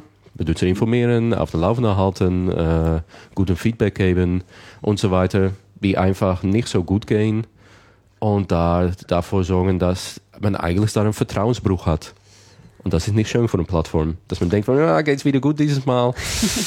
Also es gibt, Also- also Zehn Sekunden später, ah, doch ich wollte jetzt nur mal, ich wollte nur irgendwas finden, was, was einem vielleicht auch mal jetzt so ein bisschen so für, die, für den Zuhörer so sagt, so, ah ja, okay, da kann man sich auch mal was abgucken. So, Naja. weil Da äh, gibt's irgendwie gute Entwicklungen, da, na, es gibt halt da ist einfach alles prima. Aber der, der Kritiker ist nie zufrieden. Nein, also es gibt halt sehr gute Elemente. Oft ist halt die Zusammenstellung der Elemente dann nicht mehr ganz, ganz Ja, du kannst ja auch was Einzelnes rauspicken. Mir ist es Ja, eigentlich egal. es gibt Also, halt zum Beispiel auch eine Zusammenstellung von solchen Design-Patterns, also von mhm. ähm, Elementen, die dann auf Web 2.0 Seiten oder Webseiten verwendet werden. Da gibt's von Yahoo eine Design-Pattern-Galerie und dann gibt's uipatterns.com oder .org, Mhm. wo eben auch eben Einzelelemente dargestellt werden. Die ähm, beschreiben eben immer ein bestimmtes Interaktionsproblem, zum Beispiel ähm, wenn eine Webseite eine große Menge an User erzeugten Content hat, dann wächst der natürlich auch potenz, äh, ja, exponentiell. Und man muss sich da irgendwie wieder durchfinden. Und es ist halt eine Lösung, sind halt Tech Clouds. Und dann ist eben Tech Cloud als ein Interaktionsmuster dort aufgeführt, die aber natürlich ähm, in der Art, wie sie dort dargestellt ist, sehr kritisch ist, da das eben nicht wirklich eine gute Lösung ist, um an solche Dinge ranzugehen. Eine viel bessere Lösung wäre da zum Beispiel das ähm, Flamenco-Projekt von Berkeley. Da kann ich ja auch nochmal später den Link hinterlegen. Aber ähm, auf jeden Fall gibt es eben solche Ansätze, wo, wo gute Interface-Patterns oder gute Prakt Praxisen dann einfach gesammelt werden und ähm, der Öffentlichkeit wieder zur Verfügung gestellt werden, sodass Mhm. man sich da was abgucken kann. Auch der Interaktionsverlauf dokumentiert wird, eben nicht nur ein Screenshot, sondern man auch weiß, wie, wie verhält sich das ganze Element. Das, Ja, Ansatz ist das gute Wort, äh, gute Wort, weil äh, es gibt zum Beispiel in Blogger kann man seine Blogseite einrichten durch einfach ein paar Kästchen rumzuschieben und da Sachen einzufügen. Unglaublich gutes Prinzip im Vergleich mit CSS-Editor beim Hand. Damit kann man es vor paar hundert Millionen Leute viel einfacher machen, um einen Blog einzurichten und ein bisschen zu customizen, was customize ist auch wie ein bisschen Joy of Use, äh, wenn es nicht so schief geht mit der Farbe. Aber die Ausführung stoßt er einfach auf äh, Browser-Bugs, Browser-Unterschieden, äh, geht doch nicht so geschmeidig. Äh, warum öffnen sich Fenster, um da eine Ausbreitung eigentlich zuzufügen, wenn sich man das einfach eine Seitenleiste davor äh, vornehmen hatte können. Und äh, also in der Ausführung geht es da noch schief und einerseits ist das technisch nicht zu umgehen, weil die Leute sich eigentlich anlegen mit den Art von den Plattformen, den Art von das Medium, Web 2.0, da gibt es gewisse Grenzen, da versuchen sie auf eine Applikationsart und Weise da über hinauszukommen, aber da gibt es einfach harten, harten Betonwände, wo man, äh, wo man dagegen rennt und wo man entweder Gas zurücknehmen muss, in was irgendwie äh, ja, wie ambitiös man ist, oder man muss es lösen, so wie es geht, nach dem Art von einer Platt Plattform. Also ich sehe schon, es ist nicht, nicht so einfach, euch äh, mal ein paar konkrete äh, äh, äh, Tipps oder Vorbilder aus der Nase zu ziehen. Was ich, auch, was ich auch noch sagen wollte, ist, einerseits ähm, gibt es einen Unterschied zwischen einer Auffassung als User, und ich bin auch User von ganz viel Software, wo ich mich noch nie professionell auseinandergesetzt habe. Ich benutze Software einfach als User, da bin ich wie jeder User einfach ein Konsument von der Software. Da habe ich Sachen, die ich vermisse, da habe ich Sachen, die nicht so glatt laufen und so weiter. Aber dann bin ich eigentlich nicht in der Lage, um da eine Experte Aussagen zu machen, weil ich diese ganze Anforderungen, Analyse und so weiter nicht durchgegangen bin und welche Vision sie da hatte von der Software und so weiter. Bin ich der richtige User oder missbrauche ich dann eigentlich den Software? Bin ich die Zielgruppe? ja, weil viele Leute wollen zum Beispiel GIMP hijacken, um bestimmte Ziele damit zu errichten, weil es zufällig alles mit Pixels machen kann. Mhm. Aber es ist einfach nicht davon gemacht. Und die Beschwerde, die sie haben, lassen sich einfach richten mit Dafür ist es eigentlich nicht gemacht und wir werden es auch nicht machen, weil sonst wird das Ding nochmal zweimal so groß. Okay. Äh, ich denke, wir sollten das jetzt mal alles ähm, hier zum Abschluss äh, äh, bringen. War ja ein sehr äh, ausführlicher und interessanter Einblick in die Welt von Usability und Interaktionsdesign.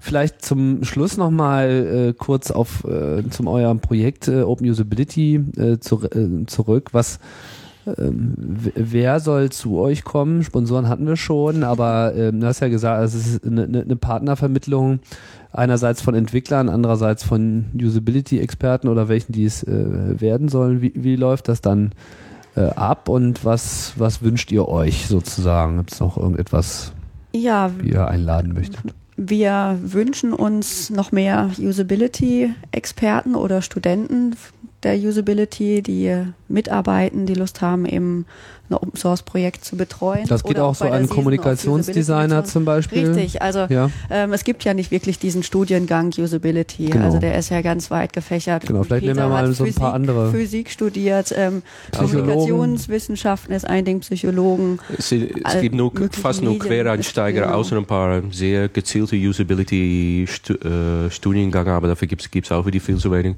Aber in meinem Feld, in Interaktionsarchitektenfeld, da kann man von unglaublich vielen Studien äh, eigentlich rankommen und es, aus meiner Sicht gibt es keine kompletten Studien, wo man auch mal praxisgerecht ausgebildet wird. Vielleicht ist es ja auch was für Architekten. Also die haben ja so ja, im eigenen Feld eh Probleme, einen Job zu finden.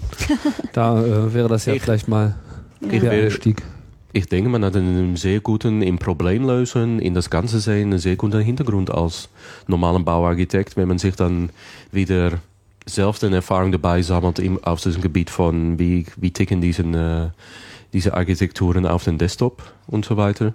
Das ist nicht schlecht, aber aus dem Designfeld, aus dem Psychologiefeld, aus dem, selbst aus Mathematik und Physik, wo man sehr stark konzeptuell arbeiten muss, muss man sich zusammen mit diesen anderen Feldern das Wissen zusammenkratzen, um, kratzen, um bei in unserem Feld äh, tätig zu werden. Und da bieten wir die Chance sicher für Berufseinsteiger, um sich Erfahrung zu sammeln mit als Mentor einen erfahrenen Profi. Okay, und wenn sich jetzt die äh, Leute jetzt schon äh, ihnen das Wasser im Munde zusammenläuft, wo geht ähm, na, Studenten können bei der nächsten Season of Usability mitmachen. Also wir haben immer so eine Hauptsaison im Jahr, wo wir dann so acht bis zehn Projekte anbieten. Wann geht das los? Ähm, na, erst nächste Woche ist der Call for Projects und ähm, den, da müssen wir Projekte auswählen die wir dann anbieten werden. Und die Studenten können sich ab wahrscheinlich März oder April bewerben. 2008. 2008, genau. und ähm, den Link, also der Link ist ähm, Season OpenUsability.org. Da stehen alle Informationen. Mhm. Sollen wir Open Printing nochmal äh, in der Werbung äh, werfen? Bitte, jetzt, jetzt, also das Werbefenster ist noch geöffnet. okay, am 10. Januar 2008 ist eigentlich geschlossene Bewerbung vor, mit mir zu arbeiten an dem Open Printing Projekt. Das ist jetzt vor zwei Tagen gewesen. Das heißt, Druckdialogen für alle Linux-Plattforms, alle Linux-Distributionen und alle Printer der Welt. Mhm. Äh, ganz viel Innovation ist da drin, um den 10, 20 Jahre alte Probleme mit Druckdialogen zu beheben. Mhm. Äh, da gibt es ganz viel Design- und Spezifikationenarbeit zu machen und kann man das Fach äh, zusammen bei mir äh, lernen. Also, da gibt es nochmal eine Woche Zeit, um sich nochmal nachzubewerben. Äh, okay. Und das ist doch auch, also wenn ich mir das so überlege, für, für Studenten, also wir hatten jetzt eben schon, ich weiß nicht, welche Studiengänge da vielleicht noch in Frage kommen, aber so Kommunikationsdesign, das ist ja auch durchaus ein Feld, wo man sich ja dann auch mal profilieren kann? Gibt es dann irgendwelche Zettel in die Hand, die Sie dann vielleicht auch im Rahmen des Studiums äh, für sich nutzen könnten? Oder? Stark genug. Das Beste an Open Source ist, dass alles, was wir machen, wird öffentlich gemacht, wird öffentlich dokumentiert. Und äh, man kann alles zeigen, wo in das Proprietary für Kunden, wo wir, wo wir beiden arbeiten, es immer geheim ist. Und das macht es nicht einfach, um Usability populärer zu machen, weil alles ist geheim.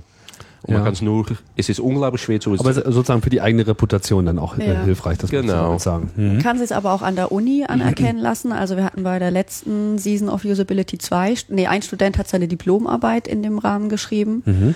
Also hat das Projekt genommen und dann die Diplomarbeit drüber geschrieben. Einer hat ähm, sich den Human Computer Interaction Kurs, da mussten die eine Übung machen, dann hat er sich das Season of Usability Projekt dann anerkennen lassen. Und im Moment, also jetzt Ende Januar, starten auch nochmal so lose mit der Season of Usability verbundene Übungen an der ähm, FHTW München, also an der Fachhochschule für Technik München, mhm. wo auch eben ein, ja, ein Open Usability Mentor mit seinen Studenten an KDE-Anwendungen mhm evaluieren wird. Und gibt es außer dem Treffen in Berlin noch andere regionale Strukturen, die vielleicht, vielleicht gründen sich ja noch weitere Stammtische? Dutzend, gibt mindestens ein Dutzend Stammtische in ganz äh, Deutschland. Von mhm. der UPA organisiert auch. Lokale, also UPA war nochmal. Dieser Berufsverband Usability. Okay, sowas gibt's schon. Super. Ja, der ist aus USA, stammt der eigentlich und der hat dann Chapters in allen möglichen Ländern. Mhm. Gut, super. Vielen Dank fürs Kommen. War ein super Gespräch. Mhm. Und äh, ja, hat meine Erwartungen übererfüllt. Ellen und Peter, vielen Dank fürs Kommen. Das war Chaos Radio Express, die Ausgabe Nummer 64. Und ja, ich hoffe, wir werden irgendwann nochmal einen Realitätsabgleich machen, wenn äh, neue revolutionäre Geräte auf dem Markt sind oder andere bahnbrechende Entwicklungen stattgefunden haben. Euch kann ich nur empfehlen, äh, klickt euch mal durch openusability.org und vielleicht nehmt ihr auch an dem einen oder anderen Veranstaltung teil deren es viele gibt. Und wenn ihr äh, ja äh, in dem Bereich arbeitet oder meint, dass äh, das vielleicht was für euch sein könnte, gibt es genug Möglichkeiten, sich dort zu betätigen und das auch in einem, im Rahmen eines Studiums äh, sich vielleicht anerkennen zu lassen. Das ist doch schon mal was, oder? Ansonsten kann man natürlich auch die Sache der freien Software nach vorne bringen. Dort äh, ist die Usability-Tätigkeit auch wirklich gefragt. Zumindest ist sie nötig. okay, ja, vielen Dank, Ellen und Peter. Und ich sage Tschüss und bis bald bei Chaos Radio Express.